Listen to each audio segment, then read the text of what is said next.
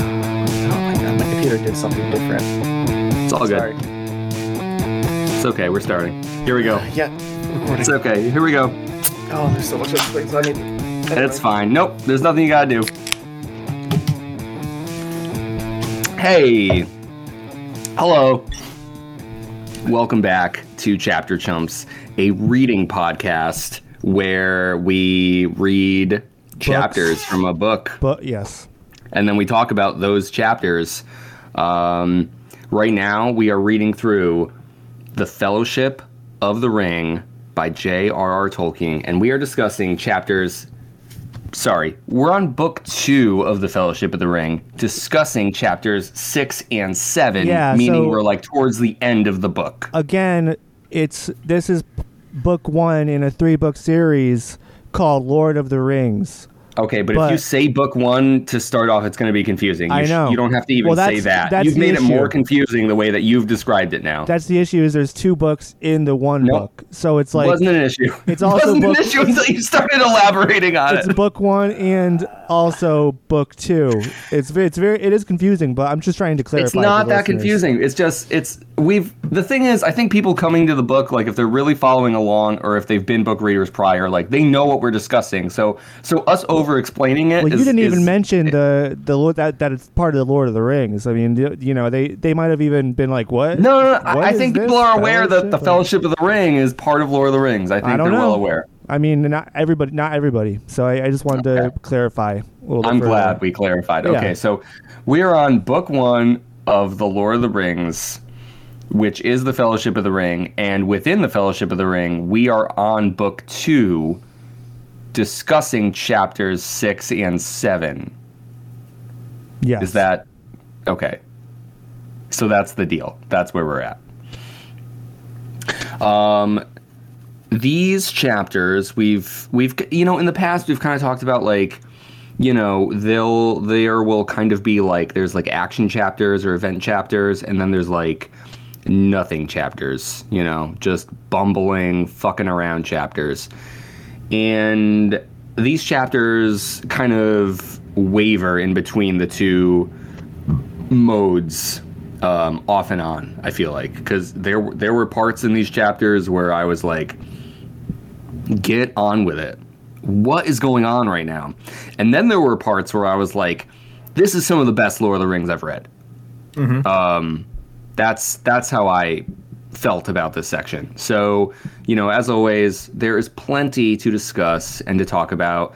Um, it makes sense pacing wise. You know, we've kind of had this break um, within within our discussions and within the episodes, um, just due to um, you know personal reasons. Josh, you went on vacation, right? Yeah, Where did you Long go again? I went to visit my grandparents at the beach because I had been working for 48 hours.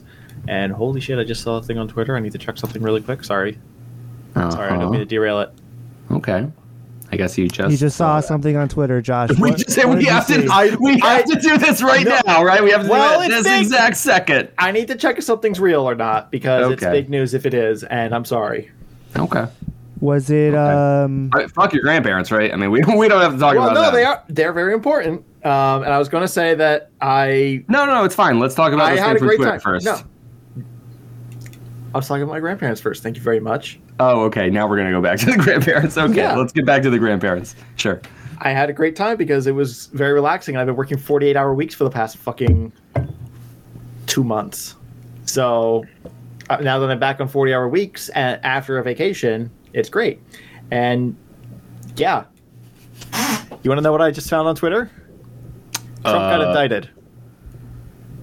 Oh, Yeah. well, Didn't that already I'll happen? drink to that. Uh, this is about the documents case. oh, okay. This is a federal indictment. Oh, Hmm. okay. And this is the one that's like the, the real shit. Hmm. But what about Hunter Biden's laptop? Yeah, let's just move on from that. I'm sorry. This- I, I, What All about those our pictures of him doing cool shit. I'm so fucking scatterbrained right now because we got the fucking smoke in the air for the last couple days. It's been apocalyptic. Um, Connor Connor's in the belly of the beast. It's I, ba- I'm it living bad in the in very of it. heart of it. Yes. Yeah. I, I saw a thing where there, like, I think we're currently experiencing some of the worst quality air in the world, yep. like on the planet. Yeah. Yeah. Which is And- pretty crazy. Just, I mean, like considering, like, I mean, like China. You know, Yeah. not to pull a Trump here, but like, but like, li- you know, literally, like, uh, don't they have like notoriously horrible air? Like, I mean, like, there are places with some like really Yes. bad fucking air. You're telling me that in the past 48 hours, I've experienced the worst air? I find that hard to believe. Gotta. It's those fires up in Canada, man. Yeah. Hopefully, the hopefully the wind And- shifts in the next couple days. Part of me, part of me thinks they did this on purpose. You know, the Canadians. Yeah, to distract from the aliens, which is the other too big thing that's been happening this week. Yes, the aliens. That's it. I've been following that. Has Tom DeLonge been talking about that? he has, yeah. He's been posting about it. yeah. I, so is, is he responsible for breaking it? Um, not really, but he. No, it's he it's- does take credit for it. of course he does, but it's it's like the guy who used to like like hand the president his daily briefings, like that level of knows all the classified shit. Wait, he, he And hands the the, story- president his briefs, like his uh boxer briefs. The news His brief. drawers? his news drawers. brief. Oh, news brief. Oh. Anyway, Not his bloomers. but the the story. So everyone's talking about the aliens, but the story here is that the government. There are parts of the government that are like not being. There, there's no oversight. There's no accountability. They're hiding shit from Congress, which is highly, highly, highly illegal. Even like the classified shit can't be this this highly classified level of illegal. And that's kind of the real story here. And we're going to know more in the next few days, hopefully. And hopefully Congress does something instead of sitting on their ass. But I don't know with this one. Anyway, No. I didn't know there was alien news. To to be honest. yeah, those broke. This broke on Monday. Oh. Uh, there's there's it started on a website called uh, fuck the Eh, uh, whatever. It's yeah, fine. I. I don't. I don't actually even Look- believe that there's aliens. I think it's all It's bullshit. so. alienfuckers.com is what the website's People called. people want aliens to be real. They're not real. Okay. Sorry. alienfuckers.com there's a big So. interview that's supposed to be coming out in the next few days. That's on we've seen alienfuckers.com. the snip the snippet. Stop! Stop! I'm I'm I'm remaining skeptical, but it's still a lot of like All right. this okay. lines up so much with Stargate. I'm just like There's there's a lot going on. There's yeah, a lot there's going on. so much going on. I'm so scatterbrained. I'm sorry. Um, It's- I read it's I read my part of the book that I did my reading like almost a week ago now. Oh, no, I did all my. I started last night and I finished it fucking today. fucking Spider-Man came out. Saw that on Tuesday. Didn't see Ugh. it. I saw Spider Man. It's- You did, yeah, I didn't. I didn't see the first one though. Josh? Talk- your chair talking is about- speaking like crazy, man. Yeah, no, I'm trying not to. Uh, speaking of worthy sequels, fucking Tears of the Kingdom and uh, Across the Spider Verse. Holy shit! Good year for sequels so far. Yeah. Uh, I'm gonna I'm gonna actually get back to Tears of the Kingdom in our Guys- discussion. so we'll Guys, we'll keep talk bantering for one second, okay? Okay, One second. Oh, okay. What el- what el- what other absolute bullshit? Now we got fucking Trump indicted. Uh, It's just what the hell's going on this week? It's like all this stuff. Reddit's gonna burn to the ground in three weeks. Oh yeah. I don't know. Trump will never get what's coming to him. He, he's too. He's too within the This- this the I don't know. He's protected by the system, man. I mean, not not to sound like you know tinfoil hat or whatever, but like I mean, he's part of the whole fucking thing. You know. Yeah, I'm, I'm Uh, there's to. plenty of people who want to take him down, but like he's, you know, for years and years and years, people are like, "Oh, this is the thing that's finally going to stick." Nothing's ever This- stuck. for I don't believe reference, for reference, these kind of charges are what did in the the Rosenbergs, which were the you know the the spies in the fifties who are actually spies. Uh, So- we'll see. We'll see. It's eh, this I is don't know. we're on that level. I don't know if it's the exact same thing. In case I I Short of literally him being I like, literally saw the out headline. somewhere and beheaded. I, I don't think his punishment really matters. So yeah I can't read anything right now. But goddamn, I was hoping to watch some anime after this f- fucking podcast. But uh, I guess now I'm just gonna be reading up on whatever the fuck happens in the last next two hours. Hmm. All right, ready? Well, let's. I, uh, nor, let's- this is where I let's normally joke, is like tune in next week when we fucking have the aliens, but they're already that's already a thing. So I guess tune in next week when the mole people dig their way out from underground. I guess. Sorry, let's talk about. It. No, there's no way they're getting out of Rings. their entrapment under there. They're they did some bad things. They're trapped in there for a thousand years. and their time is almost nigh. Yeah. So, uh, chapter six, Lothlorien. Um, on our previous episode, we had just finished reading the Bridge of Khazad-dûm, um, and that is where Gandalf met his fiery end. Yes, his doom. Doom. dragged down into the depths by the flaming whip of the Balrog. Um, he has been separated from the party, and it is feared that far worse, a far worse fate than that has befallen him. Um, we just don't know, but the characters, they're like, yeah, he's dead.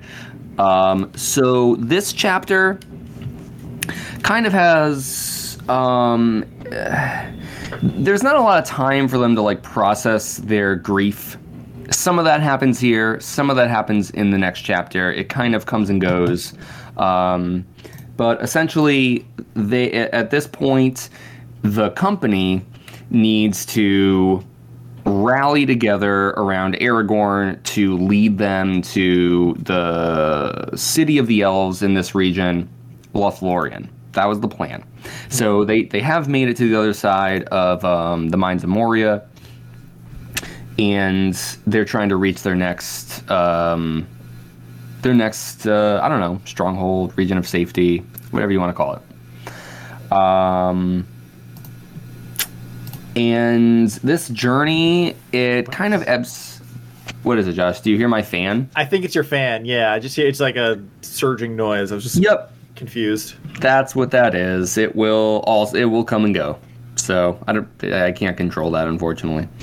Fair. Um, uh, I I did think it was funny. My first note here, just as we start, um, I love that this chapter starts with Aragorn saying "I told you so" to like Gandalf's dead body. I had the same fucking note. Like, how is this what you fucking say? How is this what you lead with? I mean, it's very eloquently done, but he essentially says, uh, "Goodbye, I told you so," and all right, everyone, let's go on without hope. I mean, you know, Gandalf would have said the same. You know, He would have. Absolutely. He would. It's true. He does deserve this. This this really does deserve to be his epitaph because he really would have said the Yeah, same about absolutely. anybody in the fucking party. Um, but yeah, it's it's just hilarious. You know, Aragorn's like, I'm so sad, but like, we did kind of say this would happen, right? Remember when I said that to you to your fucking face? Um, so Yeah. that was that was great. Although the the without hope line was actually just kind of kind of badass in my opinion. Yeah, yeah, it is. Um, and it's you know that that's kind of what we found to be true in um, in the Hobbit as well. Like when Gandalf leaves just prior to the Mirkwood, the whole party is in disarray. They're like, we can't do this without Gandalf. Like that Gandalf kind of represents some sort of like safety and courage, like by his mere existence. Like he kind of is the hope that people um, are inspired by. Like even in the most dire of circumstances, people are always like, well, Gandalf can surely get us out of this, right? And now you don't have that. So yeah, it, it is cool that they have to continue like ever deeper feeling like there's this air of hopelessness about them um, due to his absence. Um, and and sure enough, like you're saying, yeah, they they go on. Um, as they like continue through this forest, um, they end up meeting with the elves of the region. Um, they're like the Galadhrim, the the tree people, I think is what that means. Sure, let's go Um, with that. and we get this whole thing on you know the elves kind of being unsure like oh you know can we take you in especially because you have a dwarf in your numbers um, but they're like yeah you know we'll help you out but you'll have to be blindfolded because like you you know or Gimli will have to be blindfolded because like he's a fucking dwarf and he can't you know Yep. see the beauty of our our land um, and then that like comes to a head as as they get closer to the city. I like that scene. We'll come back and discuss that scene. Um, But uh, the compromise is that everyone will be blindfolded. They're led through the towards the city. Eventually, they get a message. Hey, you don't have to be blindfolded after all. The the Lord and Lady have said like you guys are good. We know about your mission. So they continue on and they they rest like in the trees off and on and um i i think at this point like the chapter pretty much ends like just before they they get to the city or just before they get to the heart of it really. Um, because i'm pretty sure it's the next chapter that they meet the lord and lady of the city itself of lothlorien itself. And um really they're just kind of like given this place to to rest and regain their strength. And there's a lot of smaller conversations and moments that happen in here that I think we'll want to touch on. But largely, this chapter is about them getting from the outskirts of Moria to the outskirts of Lothlorien and all that happens in between. Wait, uh, okay, this is something I'm actually been confused about. Is Lothlorien the name of the forest or the name of the town? I I think Lothlorien is the name of like the forest, the region itself, because the town is uh Caras Galadhon. Is that the name of the town? Okay. I'm, I'm Uh, looking at the be- the first page of chapter seven. I see this line: "Welcome to Caras Galadhon. Here is the city of the Galadhrim, where dwell the Lord and Lady of Lorien." So maybe Lorien Okay. is it's it's a little. I, I'm not totally sure either. Yep, you're right. Ka- Caras Galadhon. You're right. Yeah. So maybe it's that the entire region is Lothlorien, That and makes sense. then there's it, because we kind of do see there's different cities like even before they get to the main city here, Karis Galadrim or whatever. In in this chapter that we're discussing, they even get to like another smaller city, which like in its own right is like pretty beautiful to behold. Like they're all awestruck by it, and they're like, "Oh yeah, but this isn't really it," you know. This is our scout camp. Yeah. you know, they're like, oh, yeah, it's nice, but, you know, you're not really there, you know. sure, you know, yeah, it, it, Brooklyn's cool, but it's you're not really in the city, you know. Come on. I mean, you know, you can. It's, kind of like Queens. Living in Queens, it's kind of like you're not really of- right, yeah, you're no. close. it's- You're kind of close to Brooklyn, but it's like Right. you're kind of out, out of the city. you're, yeah, right, right. It's like you're, you're close. You're but you're not really. You're not really. You know, you're not there. You're not in the thick of it. no, no. Um Connor, did you just read both of these chapters today? Um, I read them last night. Okay, nice.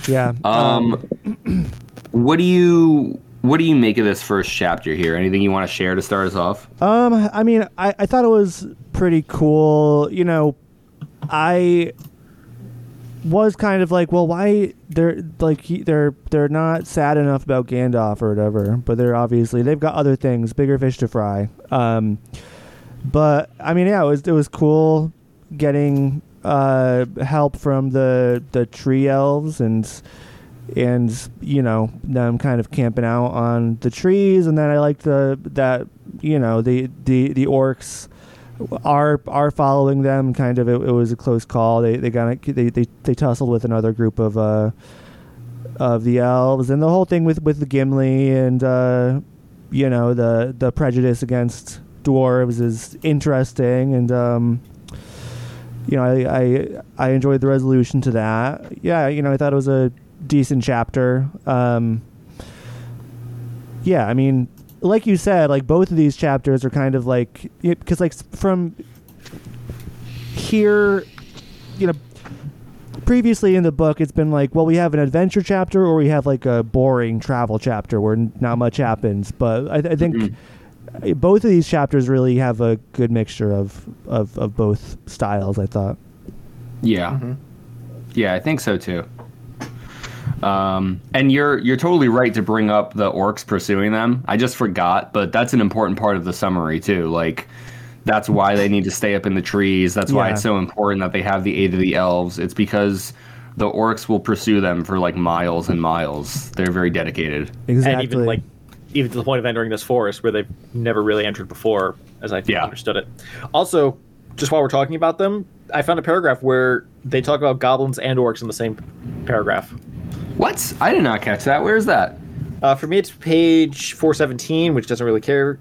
Um, but uh, who's talking? I- Is Gimli- this the Lothlorien chapter? Yes.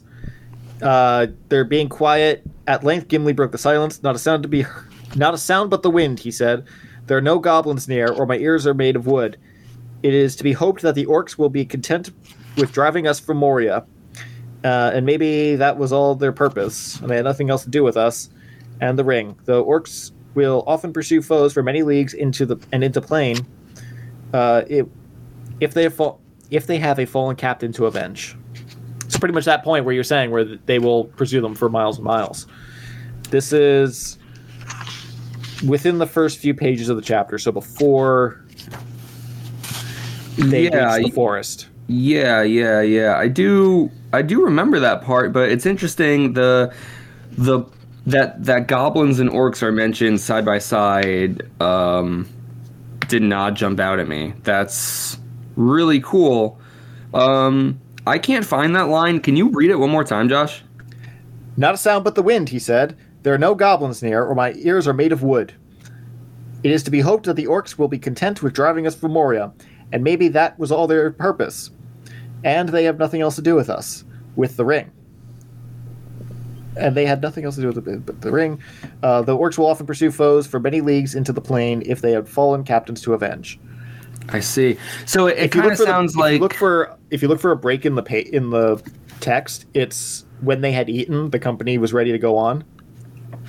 Yeah, I, I actually I do see it now. The I see it. Yeah, not a sound but the wind. No goblins near. So that's cool because um, so we still we still get that goblins and orcs are the same thing, but he's using the term interchangeably. He's not talking about two different Yes. things. It sounds like he's he's talking about the same people, Yep. but he's using both terms.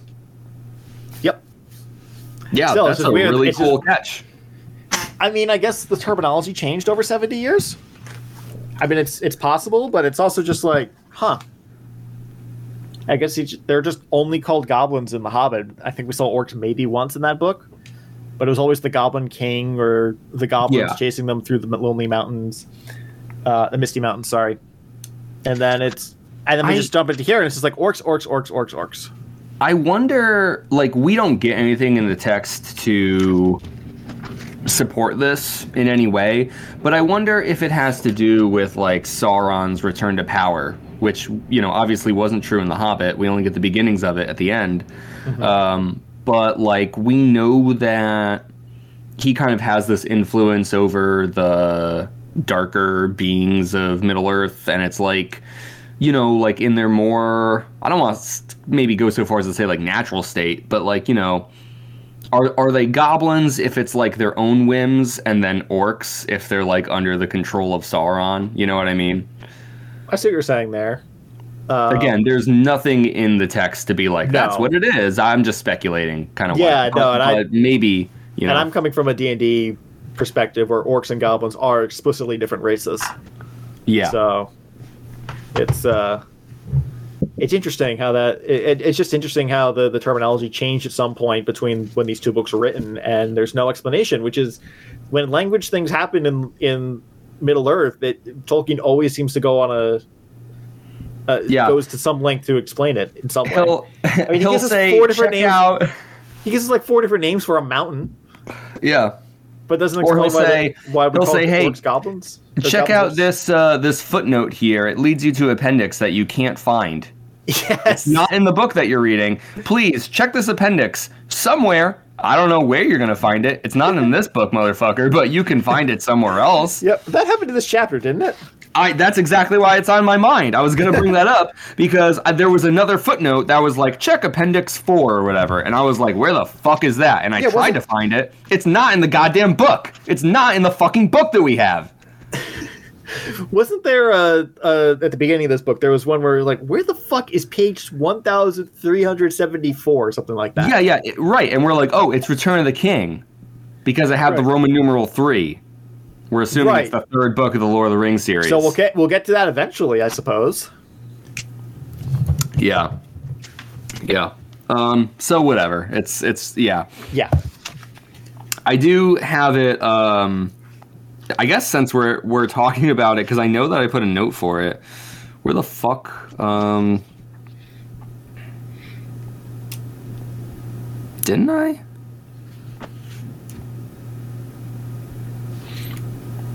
Oh yeah, on my copy it's page 356. So it is in this chapter. Um, You are 60 pages behind me. it has to do with um, when the the elves first appear, and Legolas talks to them in their own language. Oh, I and found, you know, I found I found the footnotes. yeah, it says Legolas F. looked up and answered in the same language, and then it says, "Yeah, see note in Appendix F of the elves," and I'm like, "Oh, that must be in the the prologue thing." It's not Yep. fucking here. It's not in this fucking book. Yep. which I think like maybe to to be fair, to be fair, because one of the like fun facts that we talked about at the beginning, you know, at the outset of our discussion here is that the Lord of the Rings while commonly thought of as a trilogy because it's split up into three books the way that we read it um, was written and always intended to be one massive story. So like perhaps as tolkien's writing this and preparing to publish it it's not weird to be putting in footnotes or things like that to things that happen much further along in the book because in Right. tolkien's mind as he's writing it it is one book which then becomes split up into three by the publisher The other thing is that I, I had thought of was what if it's referencing appendices in the book of Westmount that these are supposedly uh, chapters of. Oh, that would also be really interesting I hope or West as like a world building thing. Yeah, whatever the the, the compendium think, book is. I think it was West the- March. West that right? March. Yeah, some that sounds familiar. I could still Um, be right, but Yeah. So who knows? I, and I, I I'm fearing right now that we'll get to Return of the King, and then we'll be like, it'll be like half of story, and then just half of appendices, and we're gonna have to decide if we're gonna read the appendices or not. that's right. It's gonna be uh, 700 pages long, and 300 pages will be the uh, the footnotes. Yeah. Oh my god. I hope not. No, I don't think it'll be quite so dire, but uh, but yeah, that uh, that that's an interesting thought that you have there, Josh. That like maybe we're getting hung up on things that aren't even meant to be looked up. That that would be kind of a funny twist. Like like Tolkien's obsession with calling fat people in this book just the worst. yeah, it it, it uh, builds on itself over and over. Um, okay, so this was kind of going off of Connor giving his general thoughts, and then we jumped around a little bit. Josh, I'm sure, just like myself, you have notes you want to go through. You have things you want to Yeah. share. Do you So- want to get us started in that? Uh, yeah, sure. Um, one of the notes, more just a like something I noticed as this chapter was going on, is that Aragorn seems to have taken on the role of team dad. Yeah. Because he he rallies the troops at the beginning of the chapter, and then a couple pages later, I'm trying to remember what this is about. Um, I guess it was just this whole section right before what we were talking about, where Gimli's saying the orcs might be pursuing them. Um, oh, it's right after they uh, they find that Frodo has is wearing the the mithril Yeah. um, it's just Aragorn's entire like demeanor this whole time. He's caring for the little ones. He's uh, he, he's making sure no one's fighting, and then Boromir's like the the uncle who's just bitter and uh, grump, grumpy uncle. Uh, Would be a better Yeah. He's the grunkle. yeah. I think I thought that meant great uncle, but anyway.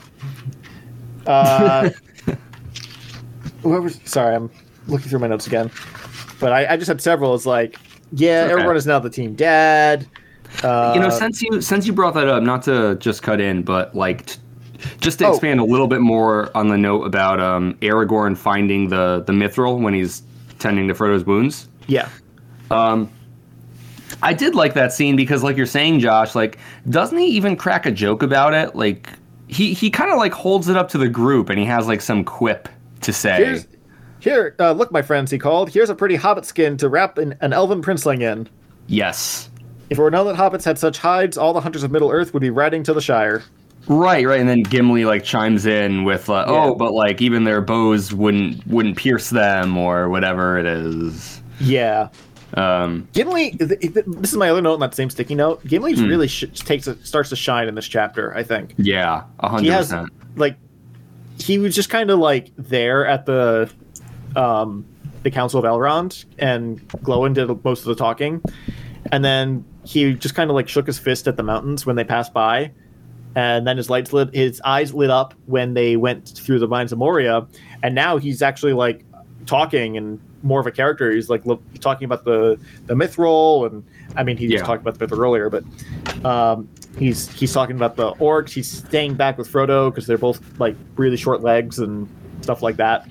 Yeah, Um, and then he's just like the he's the uh, the problem when they get to the forest because he's the dwarf and the elves don't like the dwarves. Mhm. Um, and going back to this, circling right around to Aragorn's the dad, when he's like, "I don't want to be blindfolded," or um, uh, uh, that that Gimli's like, "Well."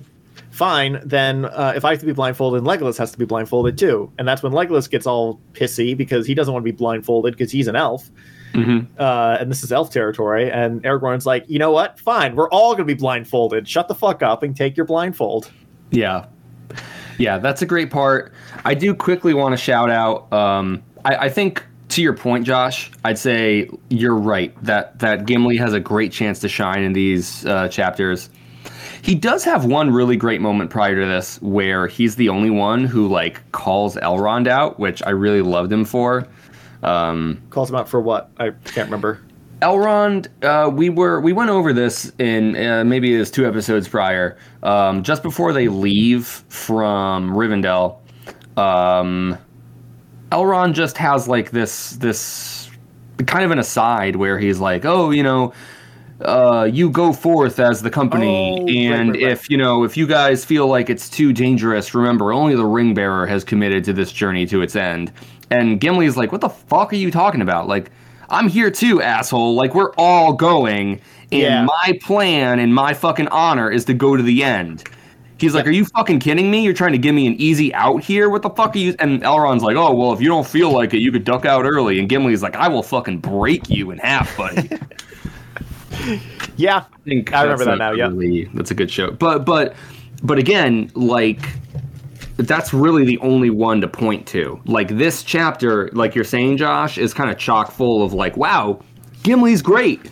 Um, I don't really think we've gotten those moments with Legolas as much. There's a couple No. that I want to shout out, but but Gimli really is. Uh, he's he's strongly characterized pretty quickly, and I agree. Like he he feels like he he kind of slides right into the group.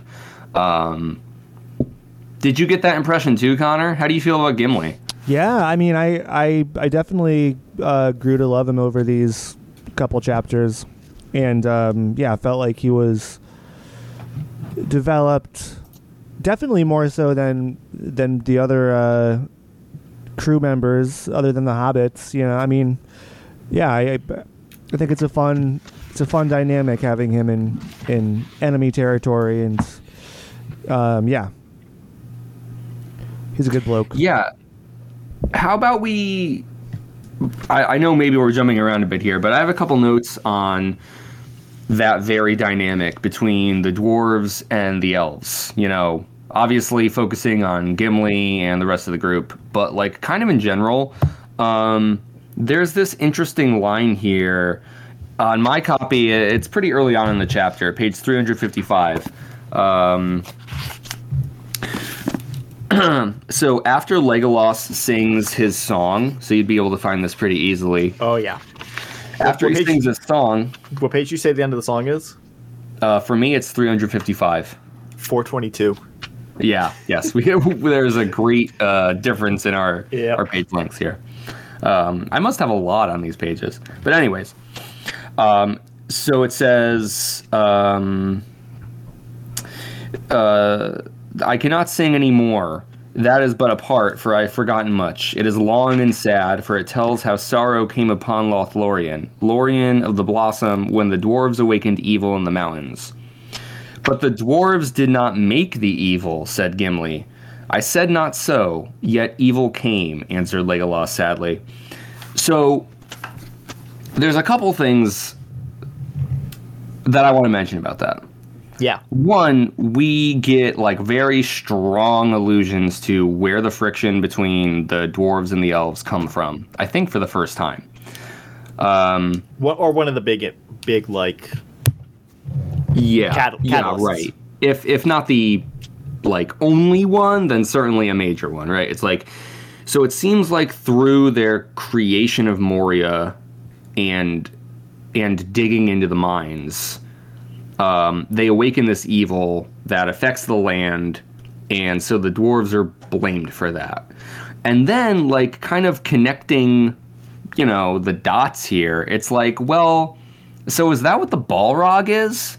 Is that why the Balrog is there? Because, not to jump ahead a little bit, but in the next chapter, when they meet with Celeborn and Galadriel, Celeborn has this moment where he's like, oh, you guys fought a Balrog? If I fucking knew that, I never would have let Gimli in here. You would have all been fucking banished, and I wouldn't have ever fucking helped you. And it's like, wait a minute. So, so as the dwarves dug into Moria, did they awaken the Balrog itself? I, from what I've seen online previously, I think that is the implication. Yes. Yeah. And so they're like they're blamed for it. You know, it's like, oh, well, it would have just fucking stayed there and not bothered anyone if the dwarves weren't so greedy.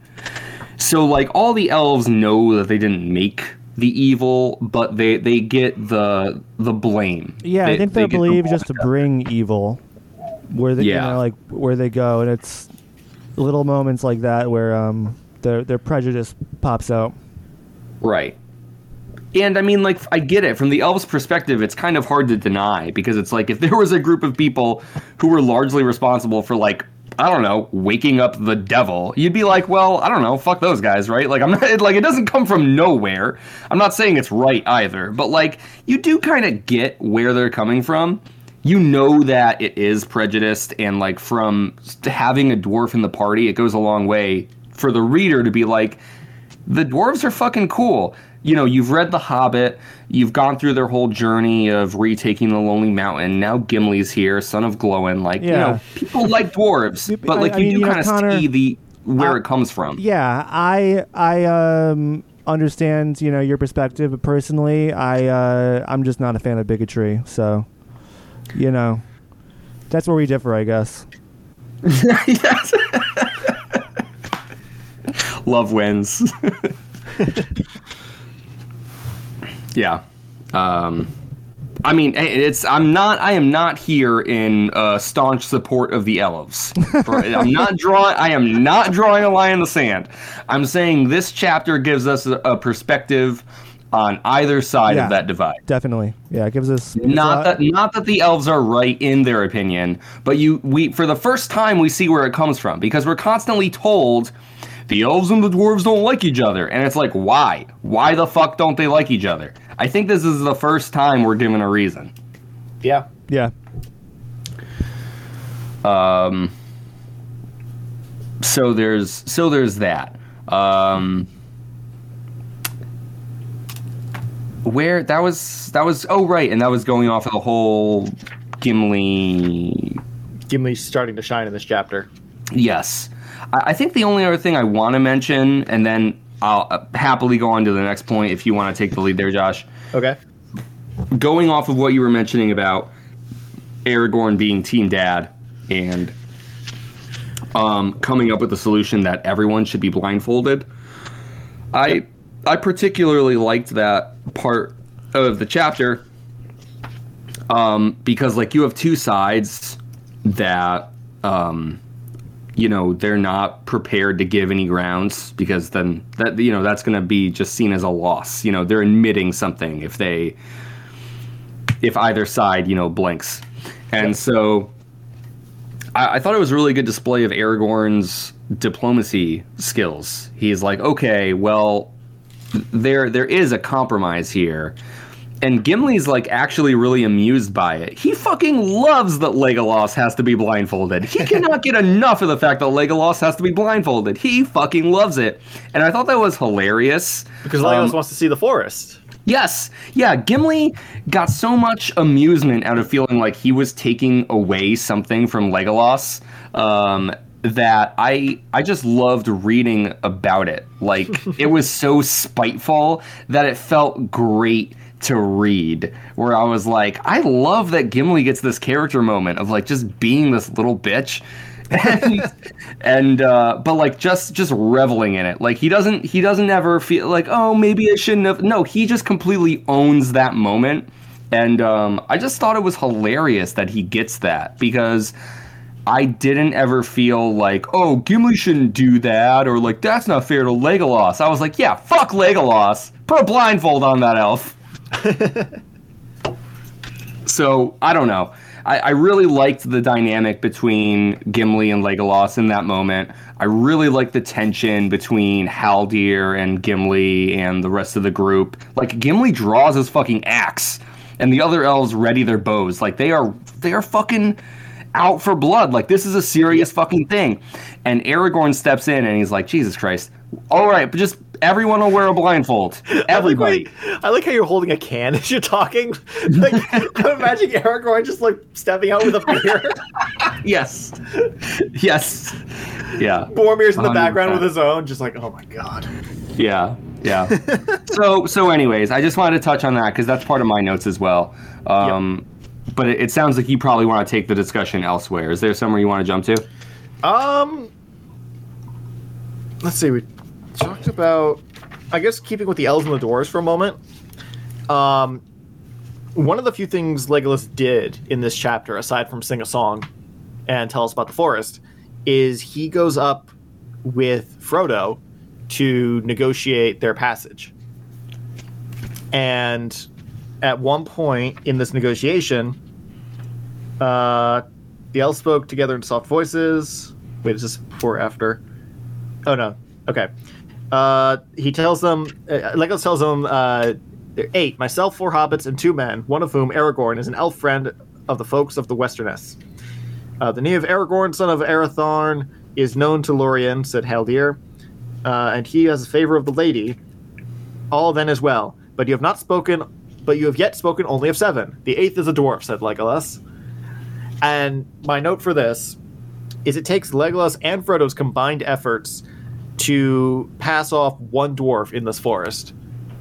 And if they had had Gandalf, they would have been able to pass off a dozen more.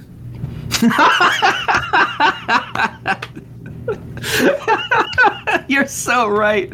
Yeah, yeah. There's there's only one more. Yeah, they they each Yeah. come around the corner. Yep. It's just one dwarf, and all the others are like, "Are you fucking kidding me?"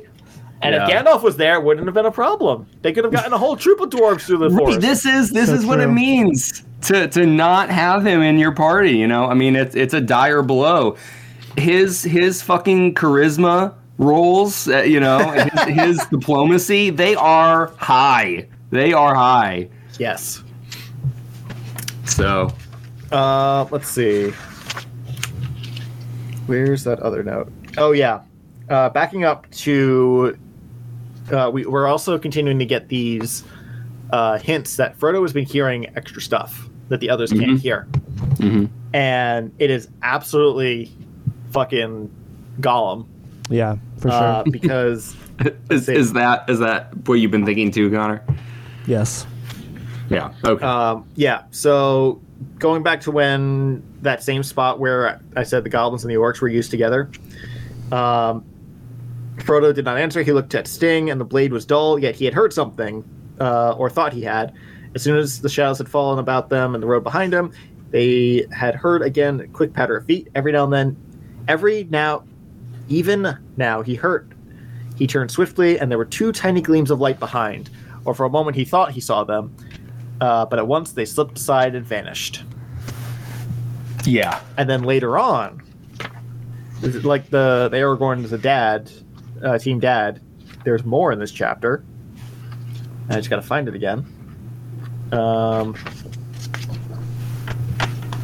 Oh right, because it was the, I, I was looking for a note. It was like, where's the other thing where I'm talking about Gollum? No, it's my notes just hmm with the arrow pointed at one word. Uh, immediately afterwards, Haldir came climbing swiftly up through the branches. There was something in the trees that I have not seen before. He said, "It was not an orc. It fled as soon as it, as I touched the tree stem. It seemed to be wary and to have some skills in trees, or I might have thought it was one of you hobbits." Right. Yeah, that that, that line confirms it. right jumped out at me. Um, and I mean, like even even uh, setting aside, um, you know, our knowledge of the movies and and what have you, I um, it does shows up at some point. I don't know how. it does feel like this is, is strongly alluding to it. Um, I'm kind of wondering, Connor, since since you're also of that mindset, like, but I I don't think you know the larger story as uh, with as much familiarity. Um, d- does this feel like obvious to you? Like, I'm not trying to say like that's what it is. It's confirmed, but like it sounds like you're on that track, and I, I'd just like to hear from you a little bit on that. I, I mean, I, I don't know. It's it's it's not like super super obvious, but it's like kind of obvious, you know. Like that was my that's my first thought that I you know even before like like the first time, um, just because just because I'm like aware that that he's on the loose and like I've been thinking about when is this guy gonna come back. Yeah. So that's just what immediately pops into my mind, but I don't think it was overly obvious. I gotcha. I just um not that there's really anything to be done. Like I get that when we're all in discussion, there's certain things that um, you're just not going to be able to to help or to mitigate. Um, but like I'm conscious and trying to be sensitive to the fact that like I know that there's things that Josh and I know that you don't know. And I'm wondering like do you feel like our discussion kind of like influences you into that mindset or do you feel like you came to that conclusion just as you were reading? About Gollum? Yes. Oh, I mean that- that's the first thing that I thought of when I was reading the, the that passage. So I mean, um, so yeah. So I mean, so far I don't think so, but uh, you know, I mean, I think it's inevitable. It's it's it's you know, reading and discussing a book with people who have already kind of uh, idea or know the story one way or the other is uh, you know it's it's of course it's gonna uh, that's gonna trickle in there too. Yeah, yeah, I gotcha. I, I just, I was just wondering if, like, before we talked about it, when you read that, you know, you were like, "Oh shit!" Like, yeah, that's Gollum, and it sounds like it sounds like you you were kind of struck by that. uh, yeah, even yeah, think- initially. uh, so that, that yeah that, that was that was the first thing I thought of. yeah, that's that's cool to hear because all of Josh's points, like, I- you know, it felt like I was kind of itemizing those in a list in my head too. Like, oh yeah, the two gleaming points of light. Like I remember in The Hobbit, they talk about the way that um, Gollum's eyes are. Um, we know it's not an orc because when Frodo pulls out Sting, it's not glowing. Like that's a cool hint, Oh. you know. Also, And- Haldir just states it's not an orc. Yeah, true enough. Um, yeah, I, I completely forgot to make the connection with uh, Sting. Yeah, and and then just like your last point, Josh, you know, Haldir Haldir says like, "Oh, I would have thought it was a hobbit if not for you know blah blah blah," and Right. it's like, oh well, that's Gollum's whole deal. So so yeah, it it, it does seem to be pointing in that direction, um, which is interesting. It's like you know, yeah, when when does that come to a head? You know, I'm not really sure either. Um, Okay, so we've covered that point. Um, Let's see, Team Dad. I I have several things I could I could kind of shout out here. We've we've talked about a lot of it. So- um, Before we get into a more serious discussion at the end of this chapter, Yeah. I, I feel like you're about to move towards the end of the chapter. mm, maybe I don't know, but sure, Um, go on, Josh. I, I do have one joke in this. Uh, one unrelated to Lord of the Rings joke. I'm trying to find it. Make double check my notes just to make sure. Uh, give us shine, goblins. Um, before we get into the serious stuff, yeah, okay. So when they are crossing the river, Mhm. with the help of the dwarves, uh, the elves. Uh, Sam makes it. Sam shuffled along, clutching hard and looking down into the pale eddying water as if the chasm, as if it was a chasm in the mountains. He breathed with relief when he was safely across. Live and learn, as my gaffer used to say. What do you think my note is? Uh, wait, does this have to do with Sonic? Yes. Live and learn? Are you kidding me? That just jumped out at me because it's live and learn exclamation point. So I'm just reading that, and then my, my brain's auto correct, auto uh, finishing, hanging on to the edge of tomorrow. tomorrow. Oh my go. god. Okay, but I mean, you know that live and learn is a saying, I do know that, right? But like I that didn't come note. from Sonic. Like No, you know I that, know. right? it. Yes, I know that. but I I grew just up had with the check. Sonic. But I grew up with Sonic, so that's what my brain auto completes to. Do you know how much stuff my brain auto completes that I know isn't from this original thing I'm auto- I'm like referencing, but I, it's just what my brain connects to. That's a really I, I love that that's the language that you use, like because it, it's such a great shorthand. You know, the fact that Yeah. like auto completing things, like it, it feels like it's uh, such an interesting window um, It or it's in- into it- how you make those connections, and I, I kind of Yeah. love it. It's pretty funny. Yeah, I mean, I'm I'm lying down reading the book, and then it's just, I read that, and my brain just go, I I I read Live and Learn, and literally the melody plays in my head. it's rather annoying. It I had to write the note because it, I just kept circling back to this. And I'm like, oh my god, the, the song's stuck in my head now. Wow, that And is I wrote, really I wrote funny. the note, and it's like I gotta move on, and like force myself through the song. That is really funny. You know, you know what is funny? Okay, so I actually did have one like joke note as well. So this is a really good thing to piggyback off of. Um, I don't know. Maybe it is kind of like an auto completion. It's not really the same, but I think only Connor's gonna be like, "Oh yeah, I, I know this one." Um, but on my copy, it was page 366, um, which is towards the end of the chapter. Um, so they get to Cerin Amroth. Um, and Frodo is like completely enamored with like the beauty of the area like Oh, I mean yeah. even more than that it's like he's under this magical influence like I don't he's like practically tripping like he's like whoa this tree man like have you ever fucking felt a tree and there's this line um, it says uh, he felt a delight in wood and the touch of it and my thing was uh, from curb your enthusiasm larry david is like do you respect wood? Do you you know do you, do you have a respect for wood? Do you even fucking respect wood? And um, that's what my brain auto completed to i could not help but like be struck by that thought as i read that line and i was like what the fuck? Why am i thinking about that right now? I think these are connections that the original readers and the author never intended. No, Tolkien's got to But- be a Curb fan. yeah no But he, it- he would just- love curb He would. Um, yeah, but do you want to get back into the serious point? Because th- this that whole section I actually where I start getting more serious notes again. I, I do. I have a few more things I want to touch on too. So, Yeah. uh, but but go on. Uh, so I mean, just that whole section there. One of the things that struck me was the last paragraph where he's on that trip. I guess. Mhm.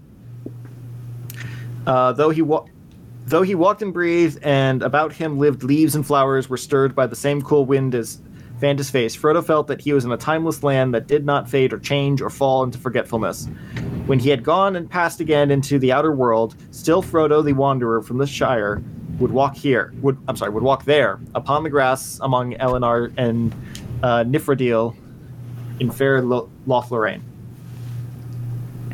So my note here is just kind of like I know it's metaphorical, but I'm also wondering if it's like literal because this is supposedly a timeless land. It sounds like everyone who comes here has some sort of imprint Mhm. here. And so I'm wondering is he talking about like his heart is staying here because it's such a, a peaceful, timeless place that is just like you said, he connects with the wood, You're talking Yeah, about connects with Aragorn? everything living. No, Frodo. Frodo. Oh, okay. Because doesn't Aragorn say something like that too? Yes. And I think one of my other notes is about that. Yeah. Um, Um. but my my my thoughts here are just is are when he says that when when Frodo has left and passed again to the outer world, which I guess foreshadowing to some degree. Yeah. Um, still, Frodo the Wanderer from the Shire would walk here, and I'm wondering, okay, is Frodo the Wanderer from the Shire? Is that like his heart? Is that his like a part of his soul? Um, is it the imprint, or is this a, like a copy of him, or is this some sort of like timeline shenanigans where it's just like a time loop of Frodo going back and forth through the the land? and I may be watching way too much sci-fi and like multiverse bullshit for the last couple months, so everything's Well, my brain's I- really jumbled. I know. I mean, those are some really interesting questions that I think could easily spin off into into some longer discussions.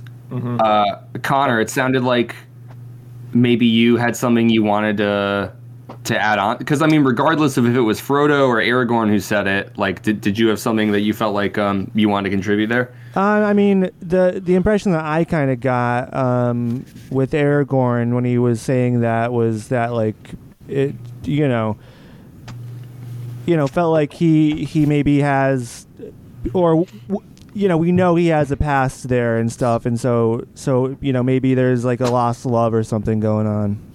Mm-hmm. That's the vibe that I got. Yeah, I do think there there is definitely like a longing with Aragorn. Yeah. A romantic longing. Yeah. Yep. Um and to what you're saying, Josh, I will happily entertain any strange or out there interpretation that you might want to delve into a little bit further, but um I think passages like this are made even more interesting considering the giant revelation that we get in the upcoming chapter. Um, regarding given that, well, I mean, regarding the yes, okay. exactly that. Exactly that. For those who are listening to our audio podcast, I was I was indicating something I- on the I camera that we're using. Exactly that. Um, and it's what it's like. Oh, we're going to talk about it in 20 minutes, so who fucking cares? But no, we'll keep it under wraps. Exactly that, Josh. Um, Okay. Because there's there's very strong indication that because of it, like the land itself is affected by its presence. So, like, I do wonder if these feelings that the characters are having, like even you know prior to that, um, is is a consequence of it. I hadn't Um, considered that. but I mean, So- all that being said, I, it it doesn't have to be that either.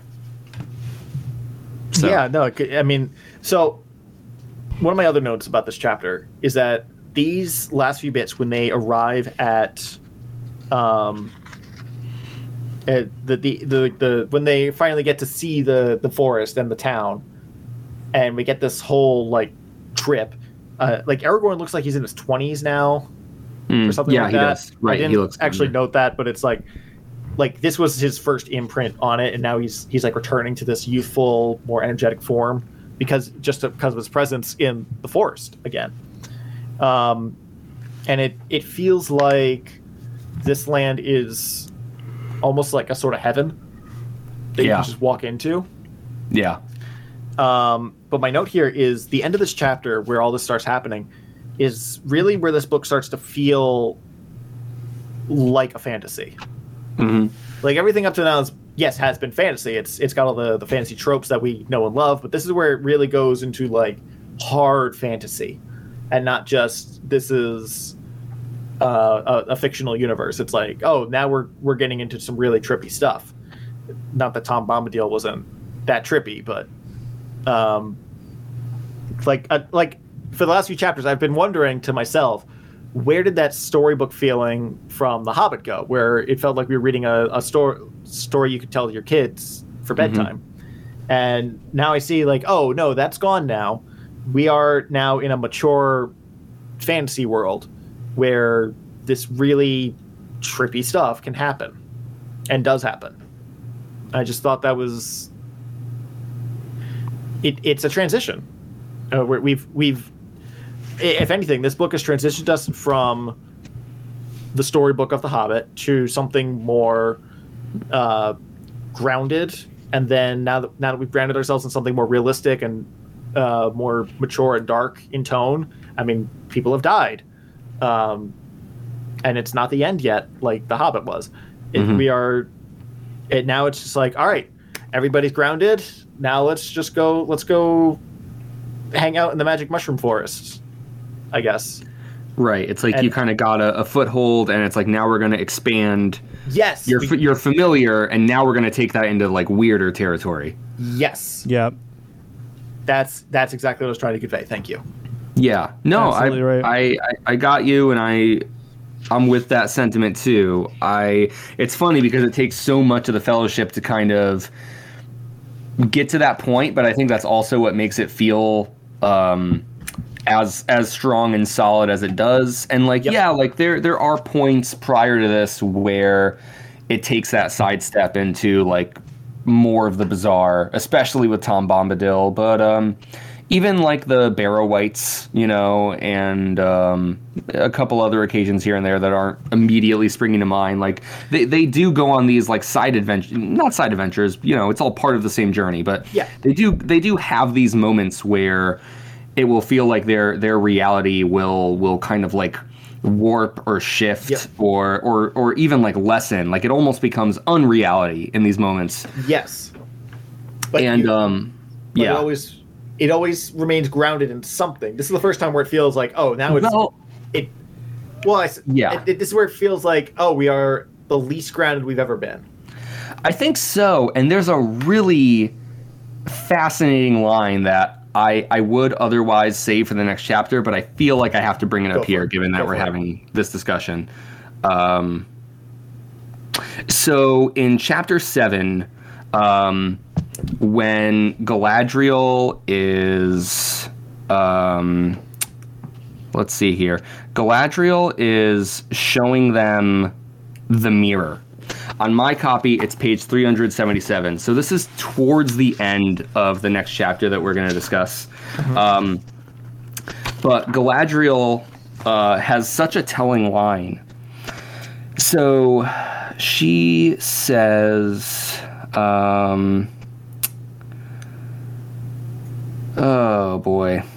Ah, she says, as she turns to Sam, For this is what your folk would call magic, I believe, though I do not understand clearly what they mean. And they seem also to use the same word of the deceits of the enemy. But this, if you will, is the magic of Galadriel. Did you not say that you wished to see elf magic? And just the idea that from the perspective of the elves, um, and particularly Galadriel, who like I don't know if I'm using this term right, but like feels like a high elf. Like even among the elves, like Yeah. she's pretty fucking badass. Like, um, Oh yeah, that's something I, I wanted to bring up too. Is yeah, they- she's go ahead. well, yeah. Just to finish, she's she's almost teasing them. She's kind of she's like belittling them in a way that like from her, like I don't think she means to be disparaging of them, but she's like, Yeah. oh, magic. That's funny. That's what you call it, right? Like Yeah. the fact that you even name it that is amusing to her because in her mind, I, I don't even think magic exists. There's just the things that people are or aren't capable of. It sounds Yeah, like I all think- she knows is that they refer to, uh, you know, evil as magic too, like dark magic, and that, and that it's Yeah. funny that they that they refer to them the same way. Yeah, she, she does also touch on that. But yeah, even just like you're saying, Josh, where it's like things kind of like warp or shift. And since we spend so much time in the perspective of the hobbits, who have a much more like humble and grounded worldview, the more fantastical elements of Middle Earth to them, you know, and then to us as the readers are like, whoa, things are getting crazy. But like to the more, um, uh, the the characters of higher wisdom, right? You know, they even think it's funny that they call it magic. They're like magic, you fucking idiot. You have no clue what the fuck you're talking about. And and so it's funny we get that commentary within the text. Yeah, no, I, I I think the elves in this chapter, these chapters have felt as you get further and further in, more ethereal, Yeah. and I'm trying to. trying to word this properly. Um, we we see. Uh, it's kind of tying this back to Star Wars briefly. Mhm. It's kind. It'd be kind of be like. th- They're all the elves are very sage, especially. Uh, uh, why am I blanking on her name? Galadriel. Yeah, Galadriel.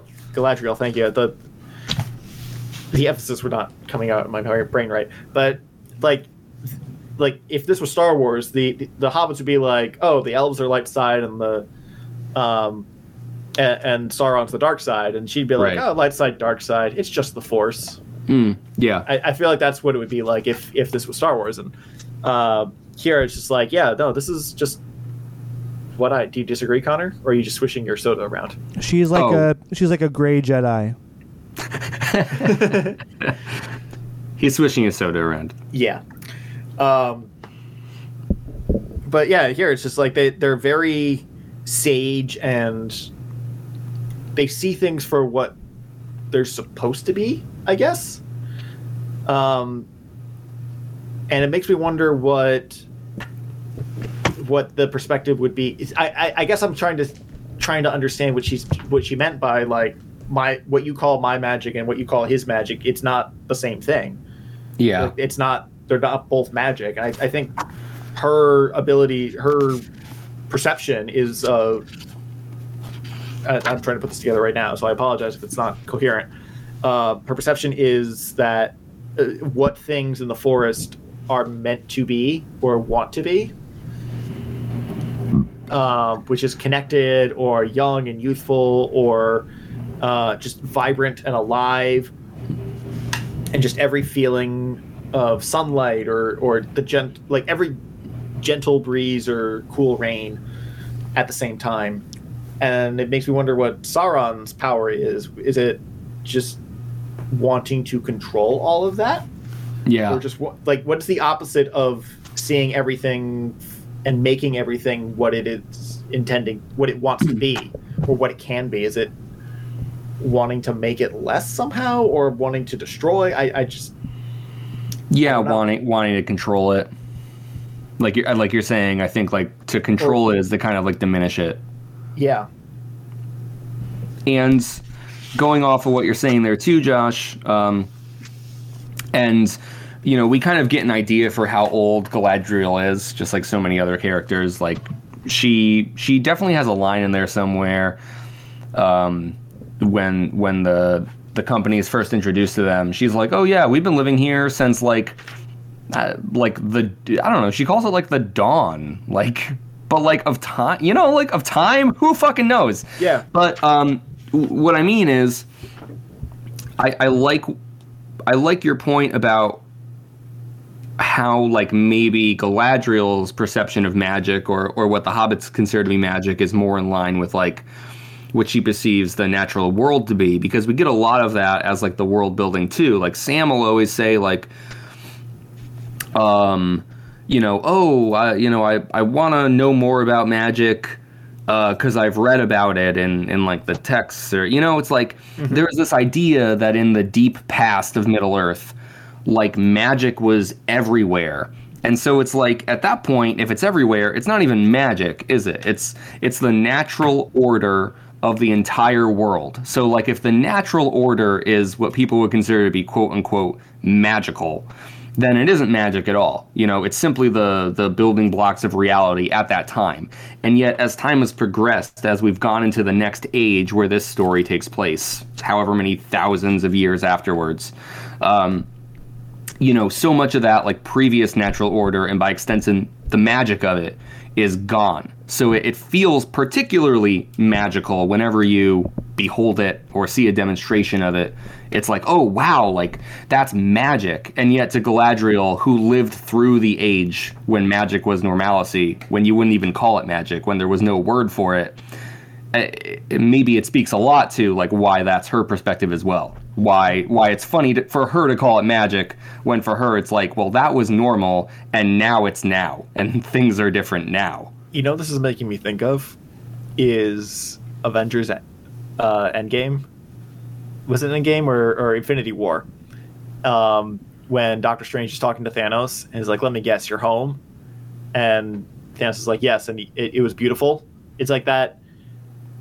That shift is like th- this forest is Thanos remembering what the world used to be like, and how beautiful it was, and the reality is Middle Earth now. Right. There's only that pocket of it. Yeah.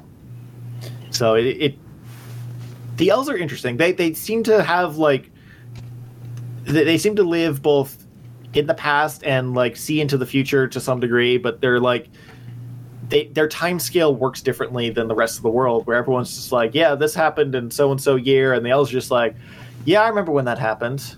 Right. It's been a thousand years. Wow. Yeah. And then it'll be like, oh, it felt like 500 years ago, or or did it, or has it happened? Has it has it come to pass yet, or something? Like, right. You don't know where they are. Yeah, I, I think that's a great uh, thing to shout out too because it, it does really speak to like why they are the way that they are. Like for everyone else, it's like, oh, you know, this is the study of ancient history, and the elves are like, well, you know, bitch, I was there. Like, Yeah. that, you know, Ancient history. That was breakfast. yeah, right. So it it it does make sense, and um, I think the last thing I want to focus on, and then maybe we can wrap up the. We're kind of getting to chapter seven territory, but I think Yeah. maybe there's a handful of things we want to discuss in chapter six. But um, one of my notes here at the very beginning of chapter seven, since we're on it, um, was um, it was here when they're where they're uh, discussing um oh uh what what the elves they they they meet Celeborn and Galadriel and it says um, very tall they were, and the lady no less tall than the Lord, and they were grave and beautiful. They were clad wholly in white, and the hair of the lady was of deep gold, and the hair of the Lord Celeborn was of silver long and bright. But no sign of age was upon them, unless it were in the depths of their eyes. For Yep. these were keen as lances in the starlight, and yet profound, the wells of deep memory.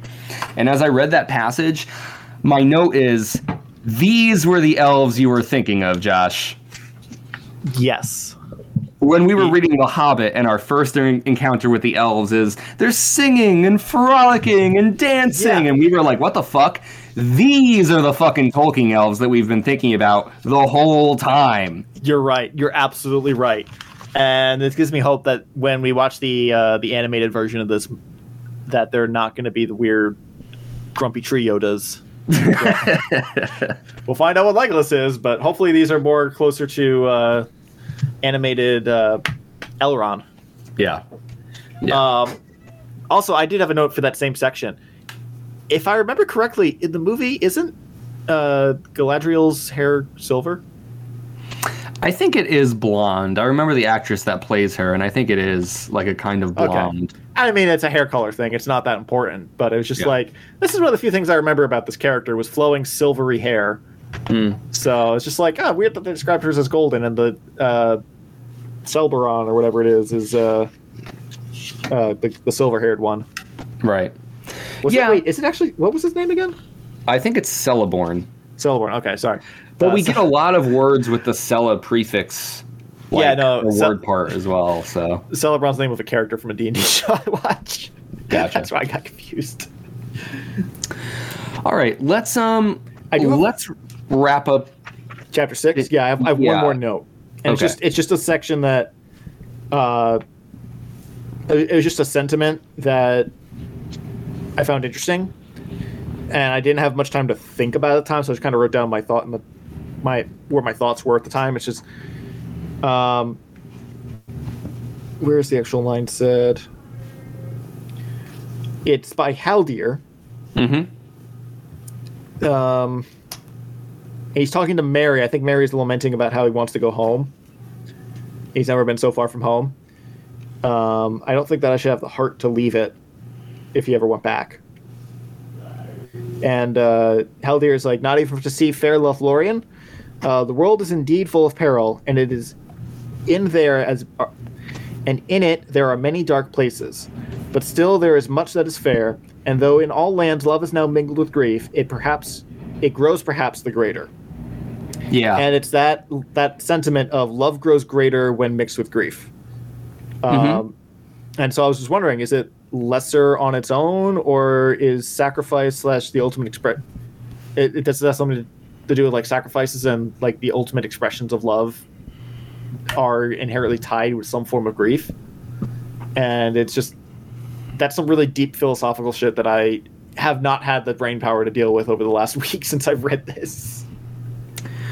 I took that line to mean more um, that it's easy for people to focus on like the grief and the despair in the world but there's like a reminder that like even even when things seem uh, hopeless and dark and pitiful that like love is always the stronger force like you can look for the light if you choose to like it's always there Okay, kind yeah, I. I, yeah, no, that's that's really good. I I was coming at it from the perspective of uh, you gotta like, what's the point of good if there's no bad to compare it to? Hmm. So take the Yeah. I wonder what it's it's funny thinking about like comparing the morality of Lord of the Rings to Star Wars cuz especially in the newer canon there's this idea of like oh well you can't have light without the darkness. But like I feel like in Lord of the Rings it's like oh well you should get rid of all the darkness. Like it should be all light you know? Um we'll see where we land with that in the end. We're far away from making any declaration on that point but Well, I think Haldir's making the the argument for the the mixture.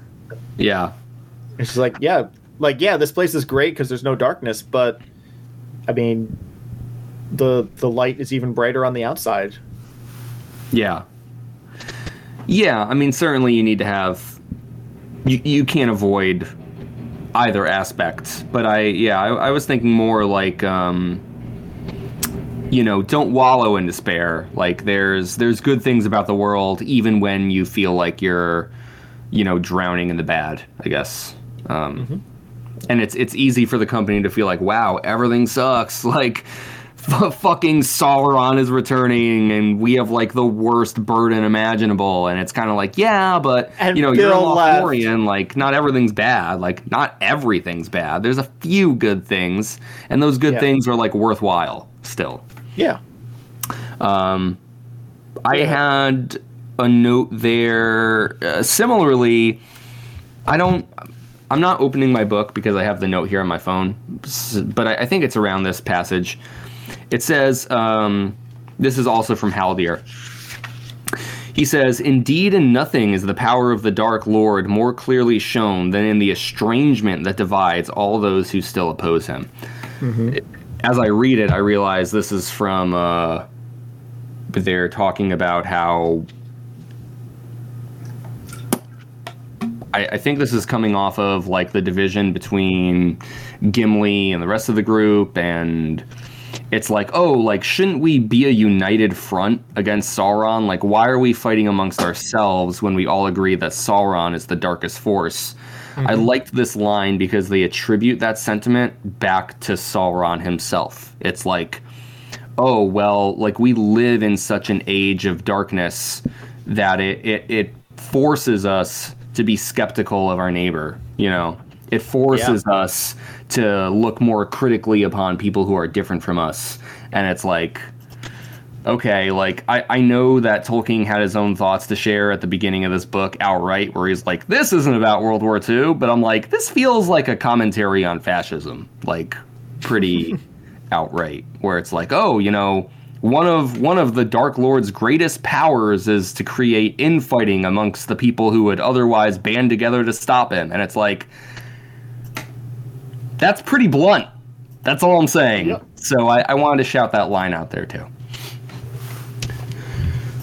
But I, I like, I, no, and not to overshadow your point, Josh, because I, I like what you had to say. I feel like those are connected, and um, and that idea that like you know light and darkness, you know, kind of intermingle, and it's like, wh- what do you make of that? You know, that's open to interpretation too. Yeah.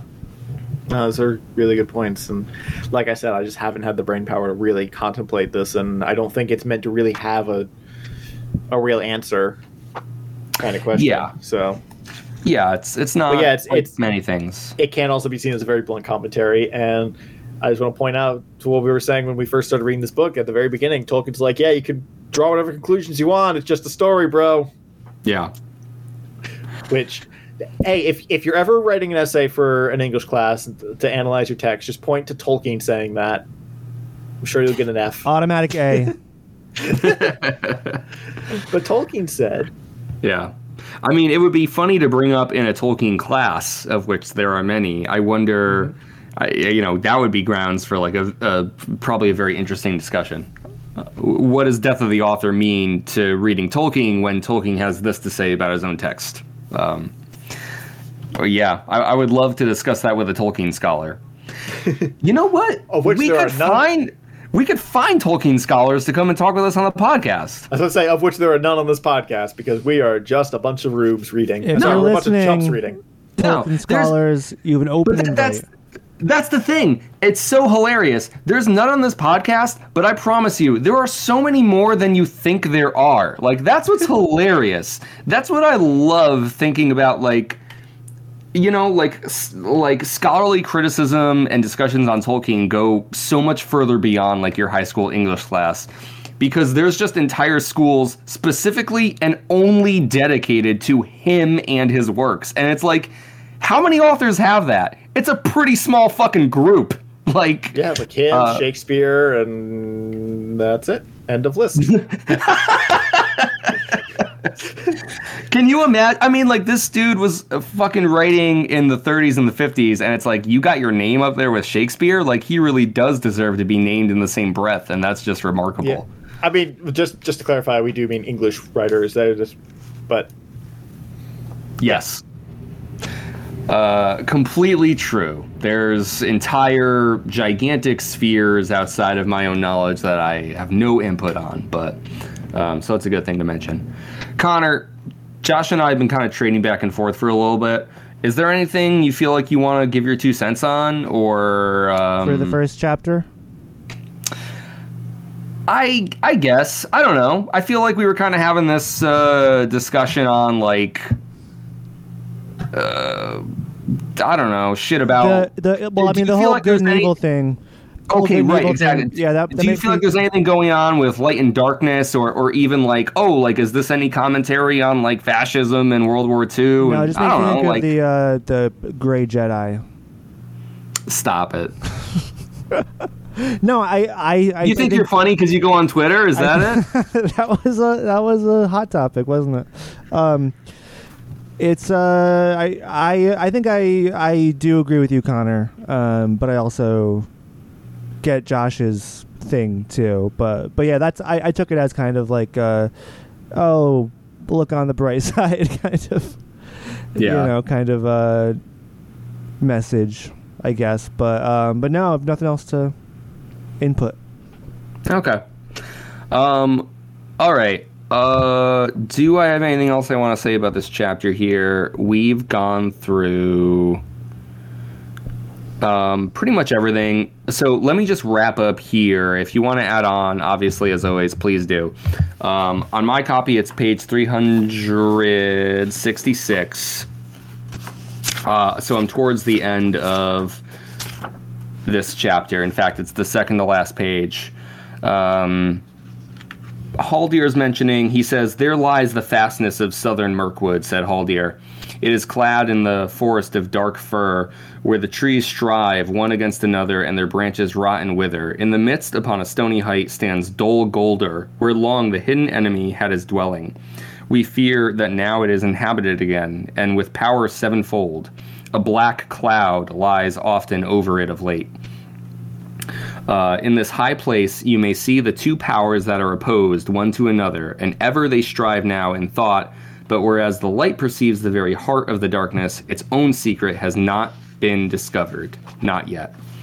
Uh, so, going off of that whole talk of light and darkness and good and evil, we get we get more of this sentiment as like morality tied to the landscape, or like um, the way that good and evil shape the world around them. And it's pretty basic stuff in the end. You kind of see that everywhere, like in in stories and and what have you. Um, but I, I do think it's like it's interesting here, like because we're kind of seeing how we get these two examples right next to each other. Oh well, the dark forest is a result of the evil there, and the light of Lothlorien is the result of like our our goodness, you know, and our purity and what have you. So they say.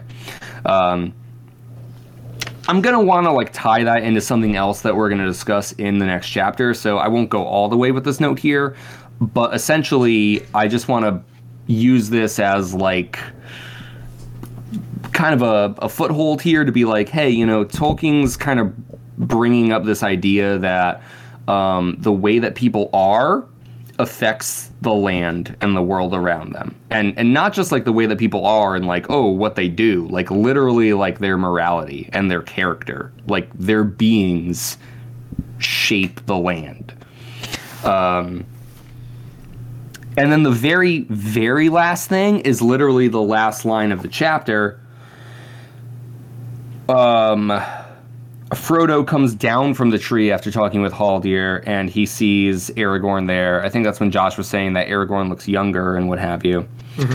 Um, Aragorn says, Here is the heart of Elvendom on earth, he said, and here my heart dwells ever, unless there be a light beyond the dark roads that we still must tread, you and I. Come with me. And taking Frodo's hand in his, he left the hill of Cerin Amroth and came there never again as living man. I just felt like that last line came there never again as living man. Yeah, and that's that I think ties back into what we were saying about how this place works, which is like does it does like an imprint or a copy stay? Um or is it like Your heart a- and soul. I yeah, is it is it part of your heart or part of your soul that's just remains there, but your your primary self continues on? I, it so it's like is or does he come back when he dies? Is this like is this going to be in heaven at some point? Yeah, Like, it's it's ambiguous, and that's It kind is. of the point. Yeah, you're right. it is.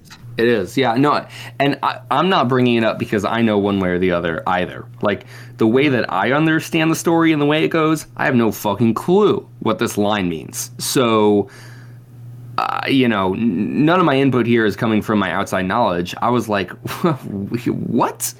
Um, it just felt like we get another one of those moments, like uh, you know, not to do a boss baby take, but I got to like it. It feels like that Douglas Adams thing where you just kind of throw in this bit of foreknowledge, you know, something that doesn't make sense to you yet because you don't know what happens. But the author's the author's telling you this is important. Like th- something's going to happen to make this line relevant or true at some point, right? Otherwise, why would you write about it? Well, I mean, in Douglas Adams' case, that's not always true. okay, I guess, I guess. And and to be fair, Douglas Adams would be much more plain about it as well. He'd be like, Yeah. "This is exactly what's going to fucking happen," but, but there's a bit of a connection there. Not to strain it.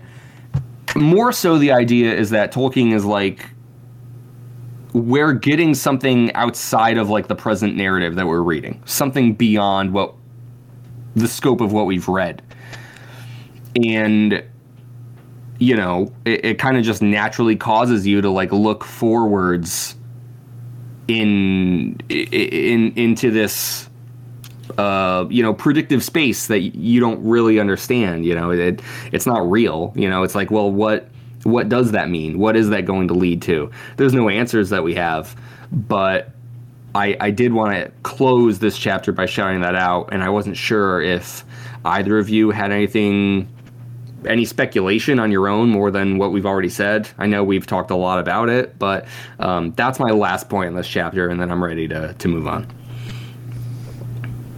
yeah, that's Yeah. that's it for me. Um, I got to run this charger over to the other room, so just take a, a, a tight one or tight five, whatever you guys want to do. Uh, a solid two. All right, solid say. two. Let's do a solid two. All right. Chapter seven. Oh, I probably should have gone to get water. All right. So, chapter seven, the Mirror of Galadriel. The company makes it to um, whatever the fuck we called it before. Caras Galadhon. Thank you. Uh, so this is the the heart of Lothlorien, the the central city, where the Lord and Lady, the rulers of the region, reign. Uh, Celeborn and Galadriel, and uh, uh, the the company is brought to them. Um, pretty much, you you know, there, there's some misunderstandings, there's some tension there, but ultimately, it concludes where they're like, hey, we are here to help. You can rest up. Um, you know, you you need to prepare for your coming journey. So we'll do everything in our power to help you and to to ease you know your struggles and what have you. So we kind of get like this Rivendell sort of section where the company's sort of just like hanging around and relaxing and regaining their strength. This takes place at least over several days. Um, But who knows? Because time works weirdly in this place. yeah, It's a bit timey wimey. it is. It is a bit. Um, and this kind of culminates in Frodo and Sam, you know, seemingly idly walking about uh, the city. And they're like, man, you know, Sam's like, it'd be pretty cool to see some elf magic. And Galadriel's like, did somebody say elf, Elf- magic? Just steps out from behind an alley. Yeah. hey, kids, you want to see some elf magic? um, He's wearing a big trench coat. yeah, right. Just Opens layered with uh, uh, fake rings down all in the pocket. um, so this is where we get the the namesake of the chapter, the Mirror of Galadriel. Galadriel beckons them down into this garden, and um, you know the mirror itself. It's not a regular mirror. It's really like water that. Um, the, the viewer kind of sees these these visions, these dreamlike visions within it. Mirror, And- mirror in the po- that is a pond. Yeah, What is your wisdom? So Sam and Frodo uh, both have a crack at looking into the mirror. Um, certainly, some interesting things to talk about. I'd say with both of them, um, and then it it kind of wraps up with um, this big revelation that we mentioned about Galadriel, um, and it, it it kind of turns into this idea where it's like, oh well, like this this sort of leads to like the sign that the company needs to continue onward. Like there's a haste in their journey, like they need to prepare to leave. So they haven't quite left whatever the fuck the city is called in Lothlorien. Um, but at the end of this chapter, they've pretty much spent all the time there that it seems like they're going to, and they're they're just preparing to head out again to continue their quest. So, largely, it's a chapter of meeting the rulers of the city, having time to recuperate, and then there's this very interesting meeting with Galadriel that that culminates in learning more about her, and also um, guiding the party along their next uh, route. You know, their the the next pathway they have to take. Um, Yep. So that all being said, where do we start, boys? What do you think, Connor? Um. Yeah, you know, I I uh, I liked this chapter and getting more info on Ga- Galadriel, as I like to call her. Galadriel. Galadriel. Galad- Galadriel, as I call her. Um, sorry, Ga- Galadriel, Galadriel. Um, uh, yeah, and the the the mirror was cool. You know, it's uh, getting a little bit of a Harry Potter vibe from it. You know, right? A little bit. Yeah, it's it's somewhere between the, um, fuck the the mirror from Sorcerer's Stone and the the Pensieve chamber thing that Dumbledore Yeah. yes. spits his, spits his memories into or whatever. Yeah. Right. We we get two uh, Harry Potter references for the price of one. Yeah. Yeah. J.K. J.K. what- what's we're the name that on to fucking you. mirror now? It's bothering me.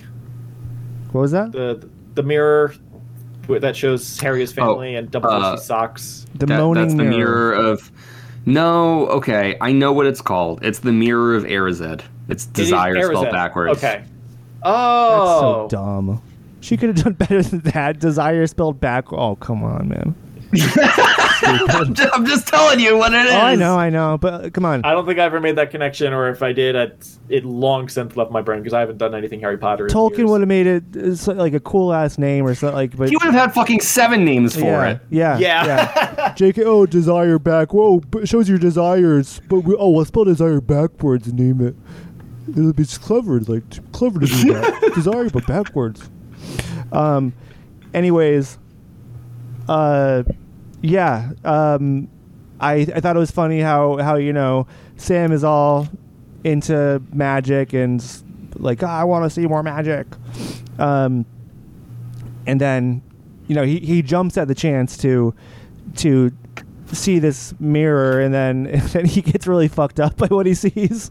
Yeah. he gets, you know, gets really sad, and, and is like, I don't want to, no more magic, please, no more magic.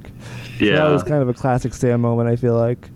Um, Well, he sees like the Shire he does. is like it's bought kind of up a disrepair a little bit, right? like turned, like being torn up for mining or something like that. yeah, yeah. Um, Not so being taken care of. So so that was uh that that was funny.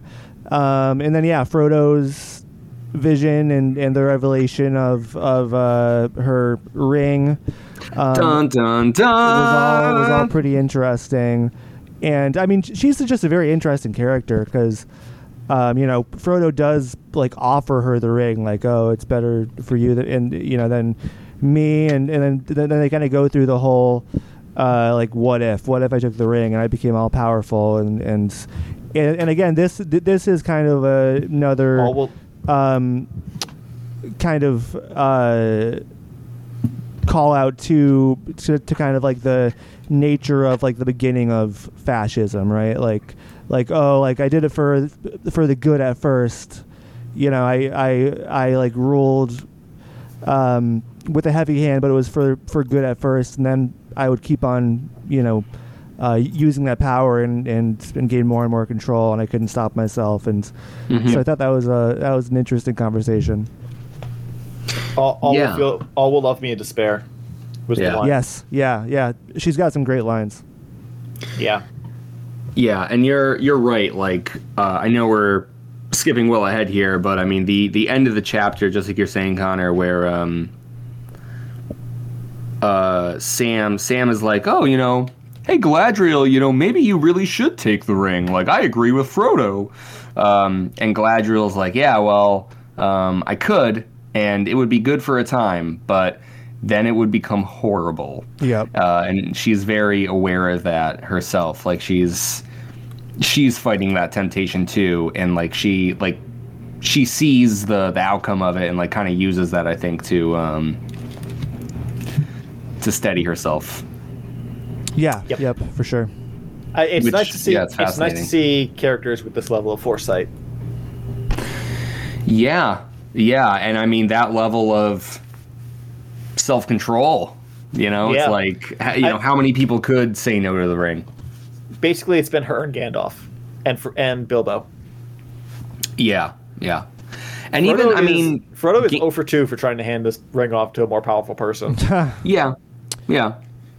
But there's a really interesting line that Galadriel has about that too. She says that the power of the ring is magnified by the power of the wielder. So if a more powerful person is in possession of the ring, it's not that the ring becomes more powerful, but like the power of that person is magnified in in like uh relation or in regards to like their starting power. So Galadriel with the one ring is going to be way more powerful than Frodo with the one ring. It's almost like it's almost like Frodo's better able to control and and be the ring bearer for the one ring like because He's of his weakness. bitch. yeah. Right. Like if if Galadriel had the ring, if Gandalf had the ring, how could they resist? You know, the power that they wield without it is already uh, so grand. To magnify it with the one ring, they couldn't they couldn't resist that. Yeah. But it's like Frodo, like you know, doubling or quadrupling or septupling Frodo's power. It's like, so what? He's as strong as like a forty-year-old guy. Like, who cares? You know what I mean? Uh, but that's another great bit of world building that Tolkien slides in there. You know, very very slickly. Yeah. Um. So just just a couple of quick uh, insignificant notes. Um, apparently, it's been 38 years since Aragorn was last here, which, assuming he was in his late teens, early 20s, would put him somewhere in his 50s or 60s right now. I don't know if we Yeah. talked about his age yet, but it's like he's he's getting up there for a human. I know. Yeah. Hi. Um, there's also something really refreshing about how the L how uh, freaking Celeborn and Galadriel initially welcome Gimli. hmm It, it's just like it was so refreshing. Like I had to take notes. Like, oh, this is. It's nice to see a dwarf like actually welcomed for once somewhere Yeah. other than like the Lonely Mountain, uh, or even like even Moria, which is the home of the dwarves, is like, no, fuck you, dwarves, get out. Um, and then of course they find out about the the Balrog, and they're like, you stupid dwarf, get the fuck out of here. And Galadriel's like, Yeah. well, wait a minute. but it, it was very much like, oh, this is nice, and there it goes. There's the racism. Yeah. I I like that Tolkien um like incorporates remember in the beginning of the Hobbit every time a dwarf uh, first entered Bilbo's home they did that deep bow. And then like Tolkien runs with that. That's like their cultural thing.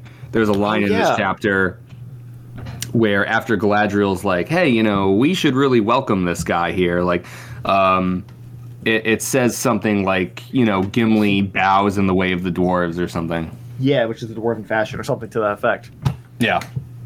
That's a good. That's uh, my brain did not make that connection, but it almost did. Like, Yeah.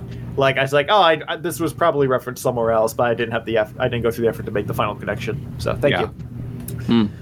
Um, a little bit later, uh, they start to talk about Gandalf and what happened to him, and they do not explicitly say that Gandalf is dead, but they use a lot of flowery language that implies this to be the case. yeah. Um, and they use his full title, Gandalf the Grey, fell into shadows, he remained in Moria and did not escape. Right. Uh, hang on, seeing if the elves said anything else about it. Um,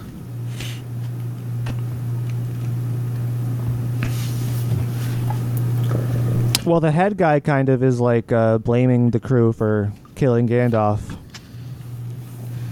oh, you're Yeah. right. He gets yeah, angry at he- them for it, and then uh, Galadriel is like, "No, it's not their fault. Chill." Yeah. Yep. Yeah, Yeah, sorry, in I was trying to look for more examples, but I couldn't. Galadriel, I mean, like, to say that she blames Gandalf is maybe a step too far, but, you know, she's pretty much like, hey, you know, Gandalf is responsible for his own decisions. You know, if he fucking died fighting the Balrog, it's not their fault. Like, Gandalf chose to do that. Like, you know. Yep. Uh, so, so that's that's a good point. I like that we get this dichotomy or this uh, this you know th- there's a degree of separation between Celeborn and Galadriel. Like they're what feel like the co-rulers of the land, Yeah. and Celeborn, you know, much more like quick to anger and outrage. Galadriel's like very cool, level-headed, and uh, Mummy and Daddy. Really intriguing to see like as you know Celeborn kind of rises to anger Galadriel just like you said Connor is like hey you know let's take a breather. It's not as serious as all that. You know you're an elf. Show some fucking decorum all Yeah. right? like chill the fuck out. It's cool that Galadriel get those gets those moments you know? Like I, I think that between the two she's depicted as uh, the more like rational level-headed um, in control of the two. Like we we kind of get i think more insight into that as the chapter goes on. Um, but you know that was intriguing for uh, a book written in the 50s Galadriel's given, you know, not only a lot of power for herself to wield, but like she's shown that she her power is is like measured in relation to a man with a similar standing, a similar title, you know?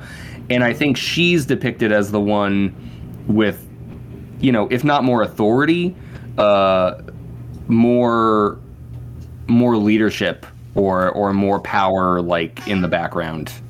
Yeah, I think that's right. Yeah. I mean, keep in mind, Tolkien was English, and this is about when the Queen was crowned. So there might be some influence there, subconscious or otherwise.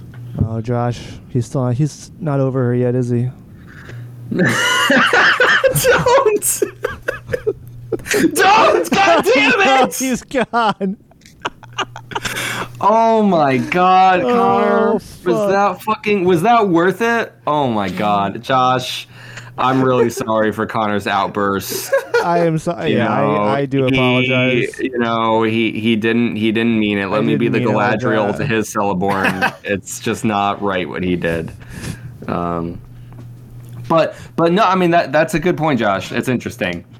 You know, but but my thought, like reading through this chapter, was like, wow, like Galadriel gets a lot to do. She wields a lot of power, literally. Yeah. Um, and it's it's cool that like she's given that role. Like, how easily could it have been Celeborn? You know, and it's just like, well, who gives a shit about Galadriel? She's just his wife. You know. Um, I'm not saying Tolkien's doing anything revolutionary here, but like He's- for the time, he's doing I think the context feminism. Yeah, well, I- it's. I thought it was pretty cool. Galadriel's a pretty badass character. Yeah, she's great. Agreed. So, um, what's? I think the thing that I want to talk about next, um, since we're on Galadriel and their initial meeting when the company's brought to them, um, she says, "This is Galadriel." She says, "It was I who first summoned the White Council." On page 372 of my copy. Yep. I, I caught that too. I didn't write a note down, but it was like, oh, I guess she she started the whole uh, manhunt against Sauron all the way back during the Hobbit. Yeah. So exactly that. When when we read that like last chapter or whatever it was in The Hobbit, when um, you know the wizards come together to go to the Mirkwood, we know that that's all about uh, fighting Sauron. She's the one who puts that together, and then even more interestingly, we don't know how this comes about, but she says like, "Oh, if I had my way, you know, Gandalf would have been the one leading the council." Yet we know it's Saruman, and we know the fate of Saruman. You know, he's evil. So He, he has fallen yeah. in a Um, different sense. so it's like, you know, you kind of even get the sense that Galadriel might have been privy to that. Um, you know, that, that Gandalf would have always been the better choice, but, you know, somehow or another, it just, it's not how it comes to pass. Um, but so Galadriel's responsible for that, which seems pretty big. Like, I don't know. It's like you, we have such a strong understanding of how powerful and well respected Gandalf is, and it's like, wait a minute he kind of takes his orders from Galadriel. All the wizards do. Like, Yeah. I mean, that's pretty massive, ultimately. Um, Damn. and then, even continuing there, we get this whole. The chapter expands on this a little bit later, so um, I think I think we will have more to talk about. We can go right into it if you want. But at their welcoming here, Galadriel like looks deeply at each member of the company, and we come to find that it's like this mind test. Each member Yeah, of the company is tested by Galadriel's piercing gaze. And it's only what Aragorn and um, Legolas that can, or that that that, that uh, can like stand, can like bear the stare. Yeah, can even can even look at her, Yeah. right? Yeah. Um, I think you're right about those two specifically who can like meet her gaze. Yeah, everyone else they they can't even fucking make eye contact with her. Um, and so yeah, it's it's more than just you know her piercing gaze itself. Like it literally is like this mental battle. You know, each member of the company afterwards kind of like shares that they they sort of had all a similar experience that they felt like Galadriel was testing them.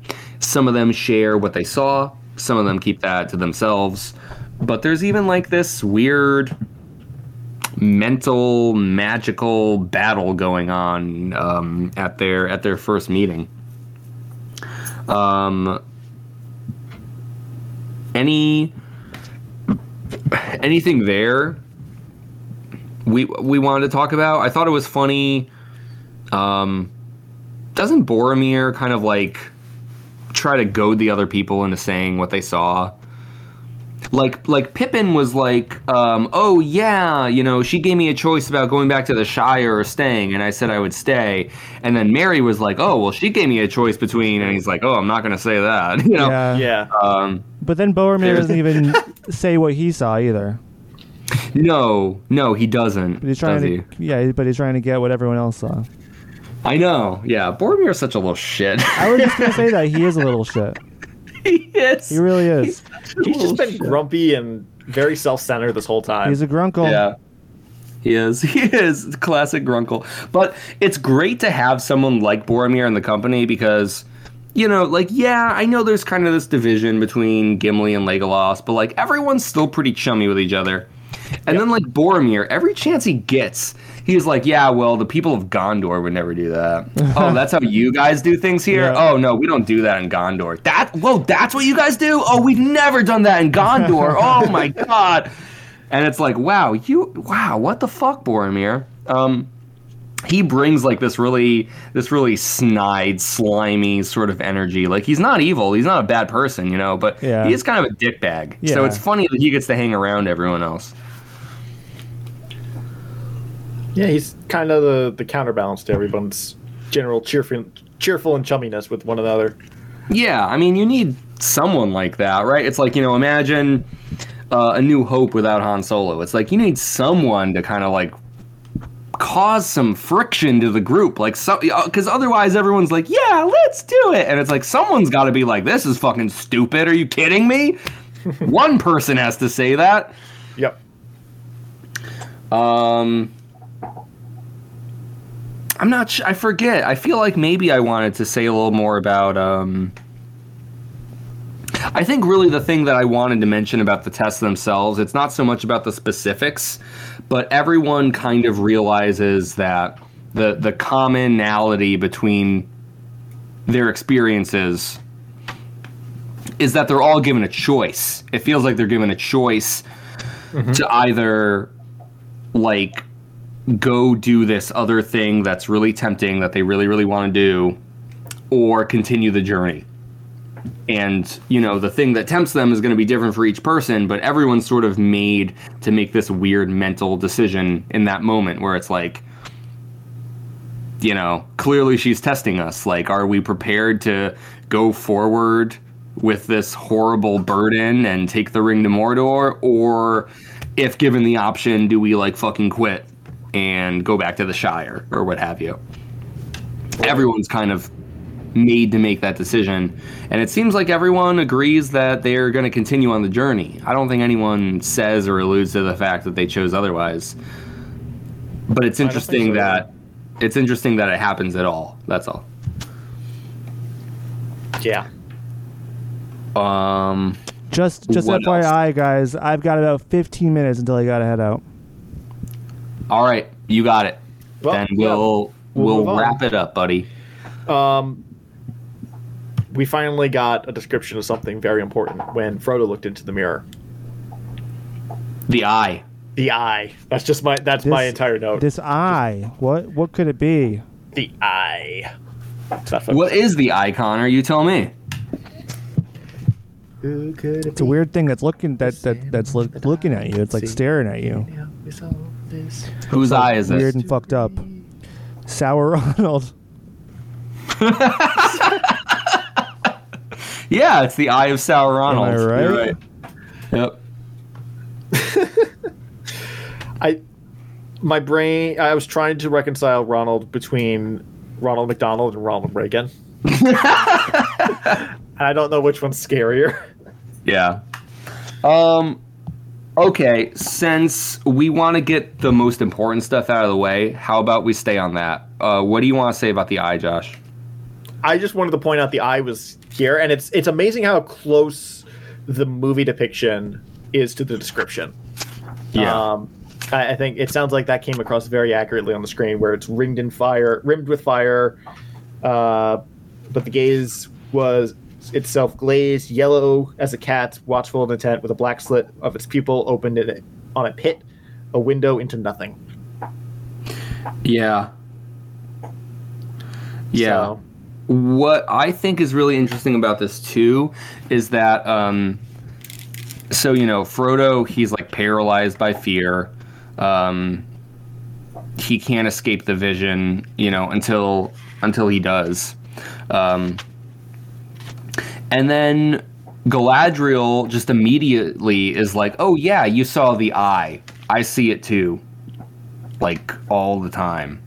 And so I thought what was really cool about that is like um, it's just another window into the power of Galadriel. I feel like. It, she kind of gives this impression that like she just constantly sees the eye, like the eye is always watching her, but but just like how she kind of looks into the minds of each member of the company as they come into the Yep. meeting she's essentially saying she can look into the mind of Sauron, but Sauron can't see her. I say to you, Frodo, that even as I speak to you, I perceive the Dark Lord and know his mind, or all of his mind that concerns the elves, and he gropes even to see me in my thought, but still the door is closed. Yeah. I mean, how fucking badass is that? We've gotten all this talk about how fucking insanely powerful Sauron is, and Galadriel just like casually is like, "Oh yeah, you saw the eye, the eye that I constantly see every waking moment of my existence, the fucking window that I peer through in order to read the mind of the Dark Lord himself, and yet he can't perceive my own thoughts." Oh, that's cool. That's cool that you got to see that, Frodo. Good thing it's he doesn't have the ring yet. Otherwise, I feel like that would be very much in the other direction. Yeah. And okay, so let's just immediately Speaking of the ring, Yes, Josh, you have the floor. I think you and I made the same fucking joke.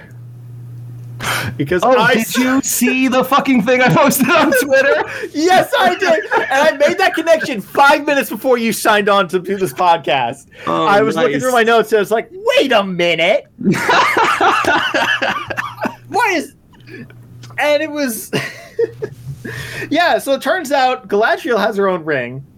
Uh, it's one of the three that we that was talked about that was given to the elf lords. Hey, leave that alone. Um, and uh, it, it's the it's the one that uh, uh, I think Glóin asked about during the council, and everyone's like, "Well, we can't talk about it." Yeah. Um, and it turns out the ring is named Nenya. And my note for this and Connor's tweet both make the same joke about Nenya business. oh man, I love that we both went for the same low-hanging fruit. Who knows how many dorks over the decades have made the same joke? Uh, we are just the mo- the last Sure, in a long line company. so far, the latest in a long line. Yeah. So this also raises a very interesting question for me: Do all the other rings have names? Because we know question. the One Ring, but do the others have any names? It sounds like they probably do. Like if this ring is named, the other rings probably have names, which is funny because it's like, oh, what's the name of the one ring? And it's like, well, I guess that is it, right? It's just the it has one a few. ring. It does have a few names. It's Sauron's power or something like that, and then it's uh, uh, Isildur's Bane. Yeah, But that's not like the name of it. Like it's Right. given name. That- Right. Well, it's given name, but it's not like the original. Like it's been forged. What do we call this thing?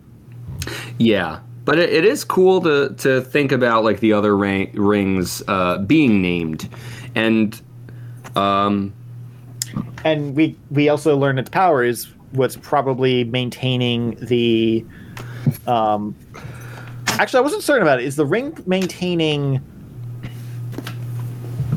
the uh, Lothlorien, or is it giving her the mental powers that she's demonstrated throughout this chapter? I think the answer is both. That's probably it. Yeah. Um, because what what's it, what she say? Its its power is it's the power of adamant. The ring ring, of- of adamant. Yes. Um, I thought that was in reference to like the material, like adamantium or something like that. To be honest, Oh, I thought it was like- power. Like adamant, like persisting, persistent was kind of what I got it from that.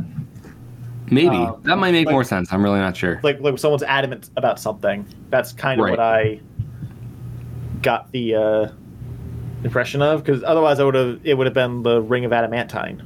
Yeah, yeah. I guess that makes more sense because I do think we see that its power is, um, Persistence. yeah. She Persistence- says persistence just just after the note that you said. She says, um, "Do you not see now wherefore your coming is to us as the footstep of doom? For if you fail, then we are laid bare to the enemy. Yet if you succeed, then our power is diminished, and Lothlorien will fade, and the tides of time will sweep it away."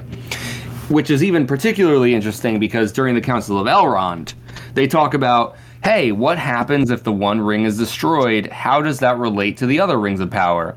And Elrond's like, we just don't know. I have no clue. And Galadriel's like, I fucking know. It it dies too.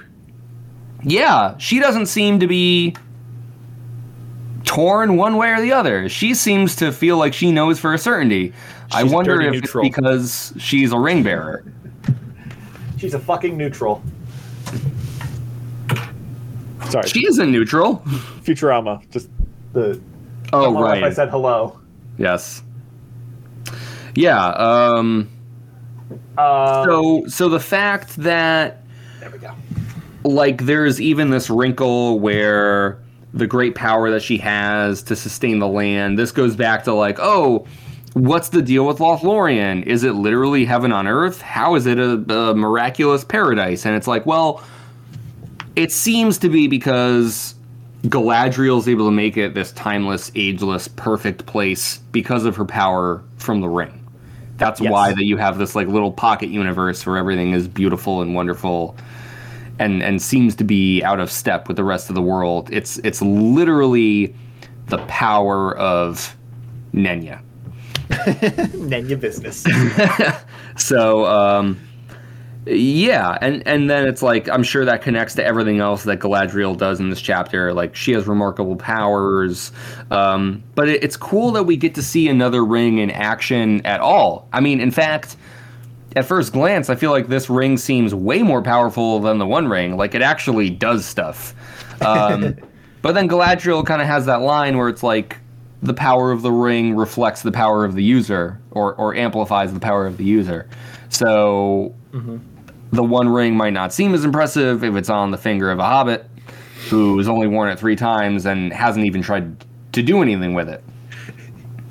You know, Frodo has that line too, where he's like, "Oh well, you know, I I can't I can't control other ring bearers. Why not? Isn't that the power?" And Galadriel's like, "Have you tried? Have you even fucking done anything with it? No, you haven't."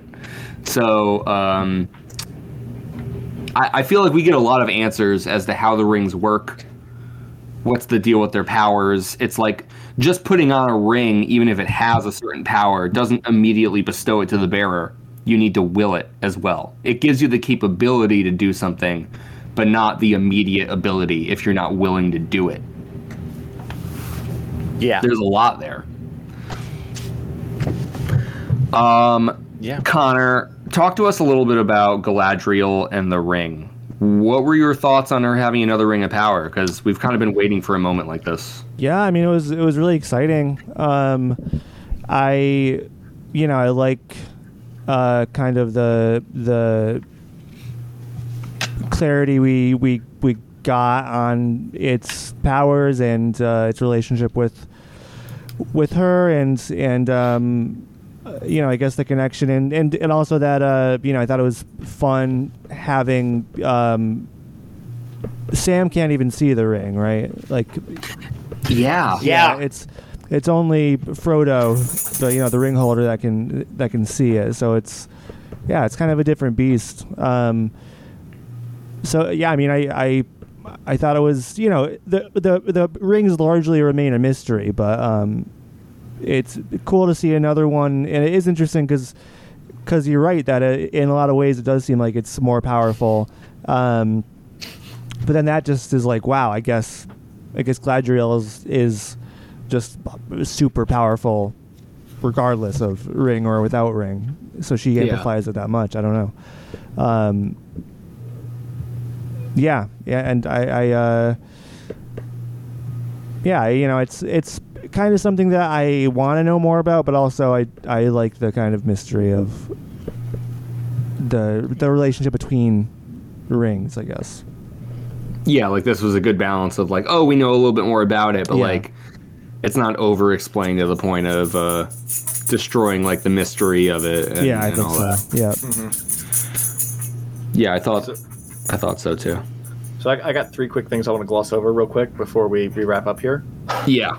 Um, so when she, when Frodo offers, tries to offer the ring to her, so Frodo's trying to give it up willingly again. Mhm. Um, and she she considers it for a while. She almost takes it, from what I understand of this passage. But then she, like her whole like dreadful appearance subsides, and she is shrunken, and now clad in simple white, with a gentle voice again, and she says, "I pass the test. I will diminish, and I will go into the west and remain Galadriel." Um, it sounds like the diminishment is quite literal. Like when we at the beginning of this chapter, she was like tall and just like imposing, and now she is just a another elf woman. Now, Um, is, now that she has forsaken this this immense power. I get how you read it like that, but I thought it was in relation like just prior to that moment. It I- says that she grows like impossibly tall. I did get that in, impression when I was reading it again just now. Yeah. uh, to, to form my thoughts. But at the same time, it's like, sorry, Nova's trying to pull me away again.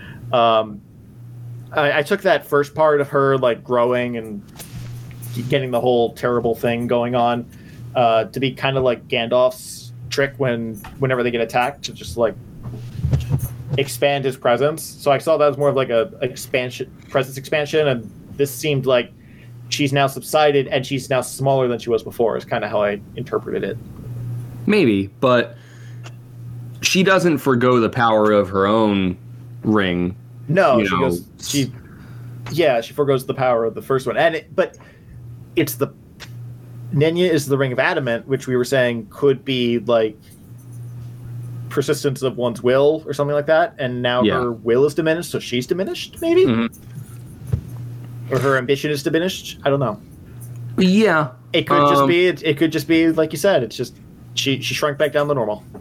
Who knows? I mean, she she does certainly like overcome her desire for the ring, um, in in a way. Yeah, and like the other perception shift I had at this was she goes from the high elf lord, like super sage like sage queen, um, and then goes into the whole expanded presence, terrible, all shall love me despair mode, and then she subsides, and it sounds like she's really just another woman.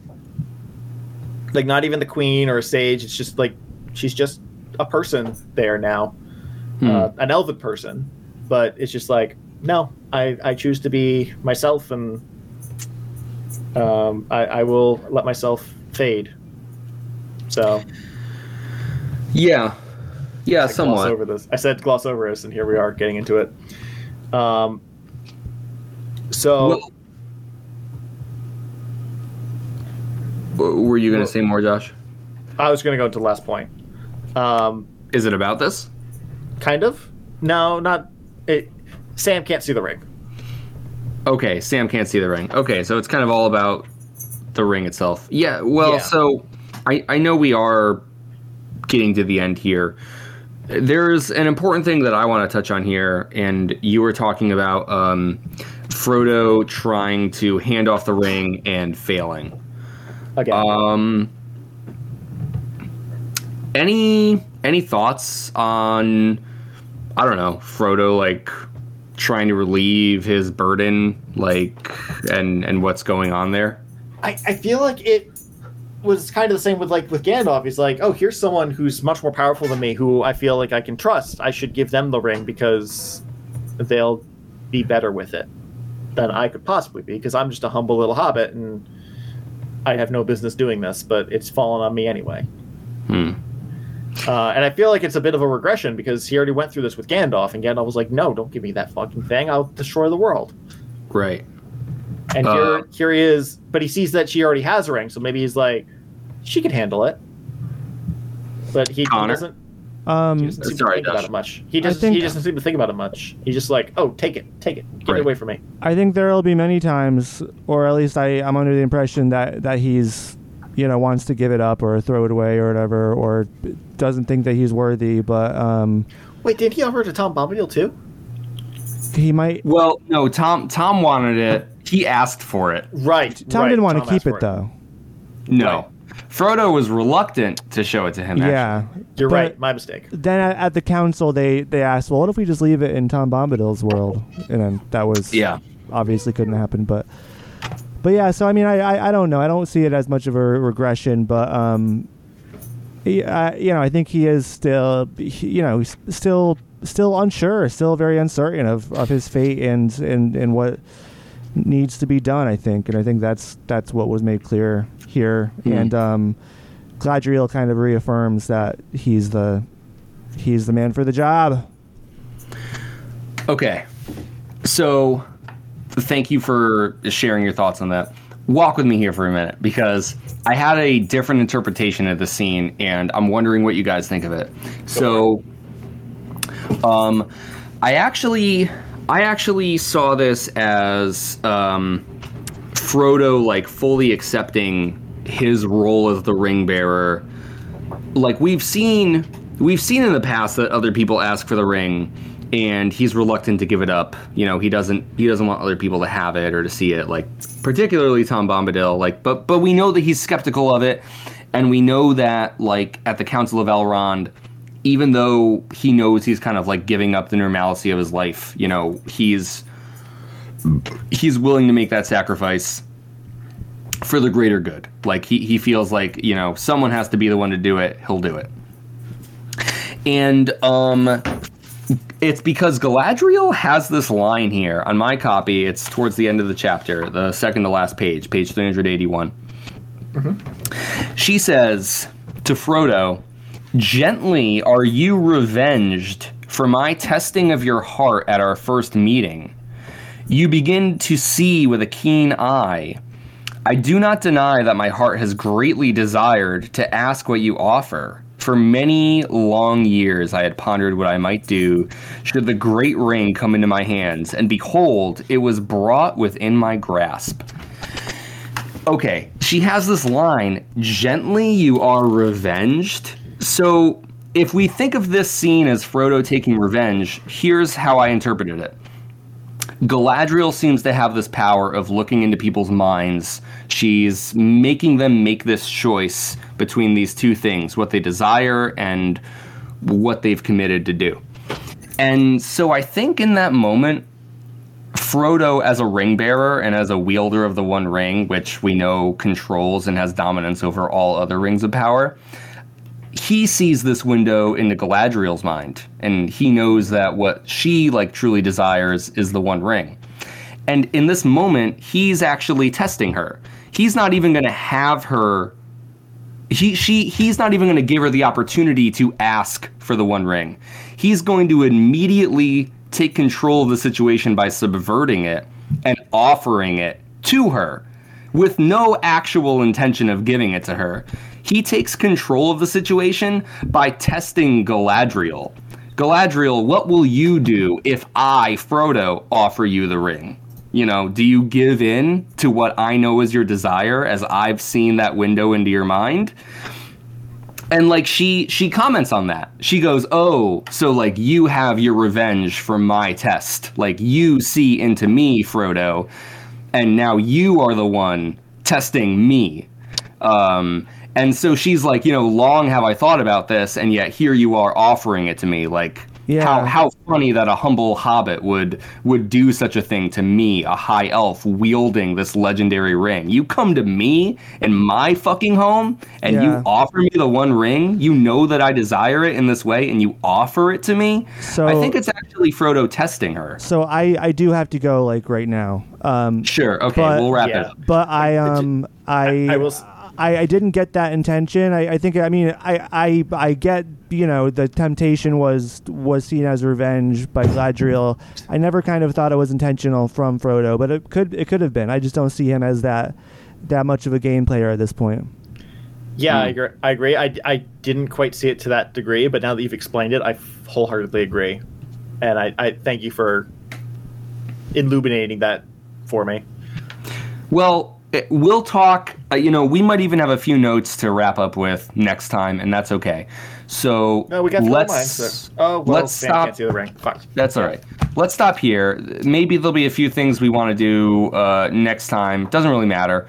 Let's stop here. If we want to add on, we will. Um, and we'll just see where that takes us. So Yeah. we'll stop here. Connor, All can right, you take us away?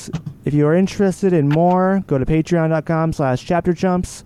Have a lot of goodies there for you. You can email us at chapterchumpspod at gmail.com.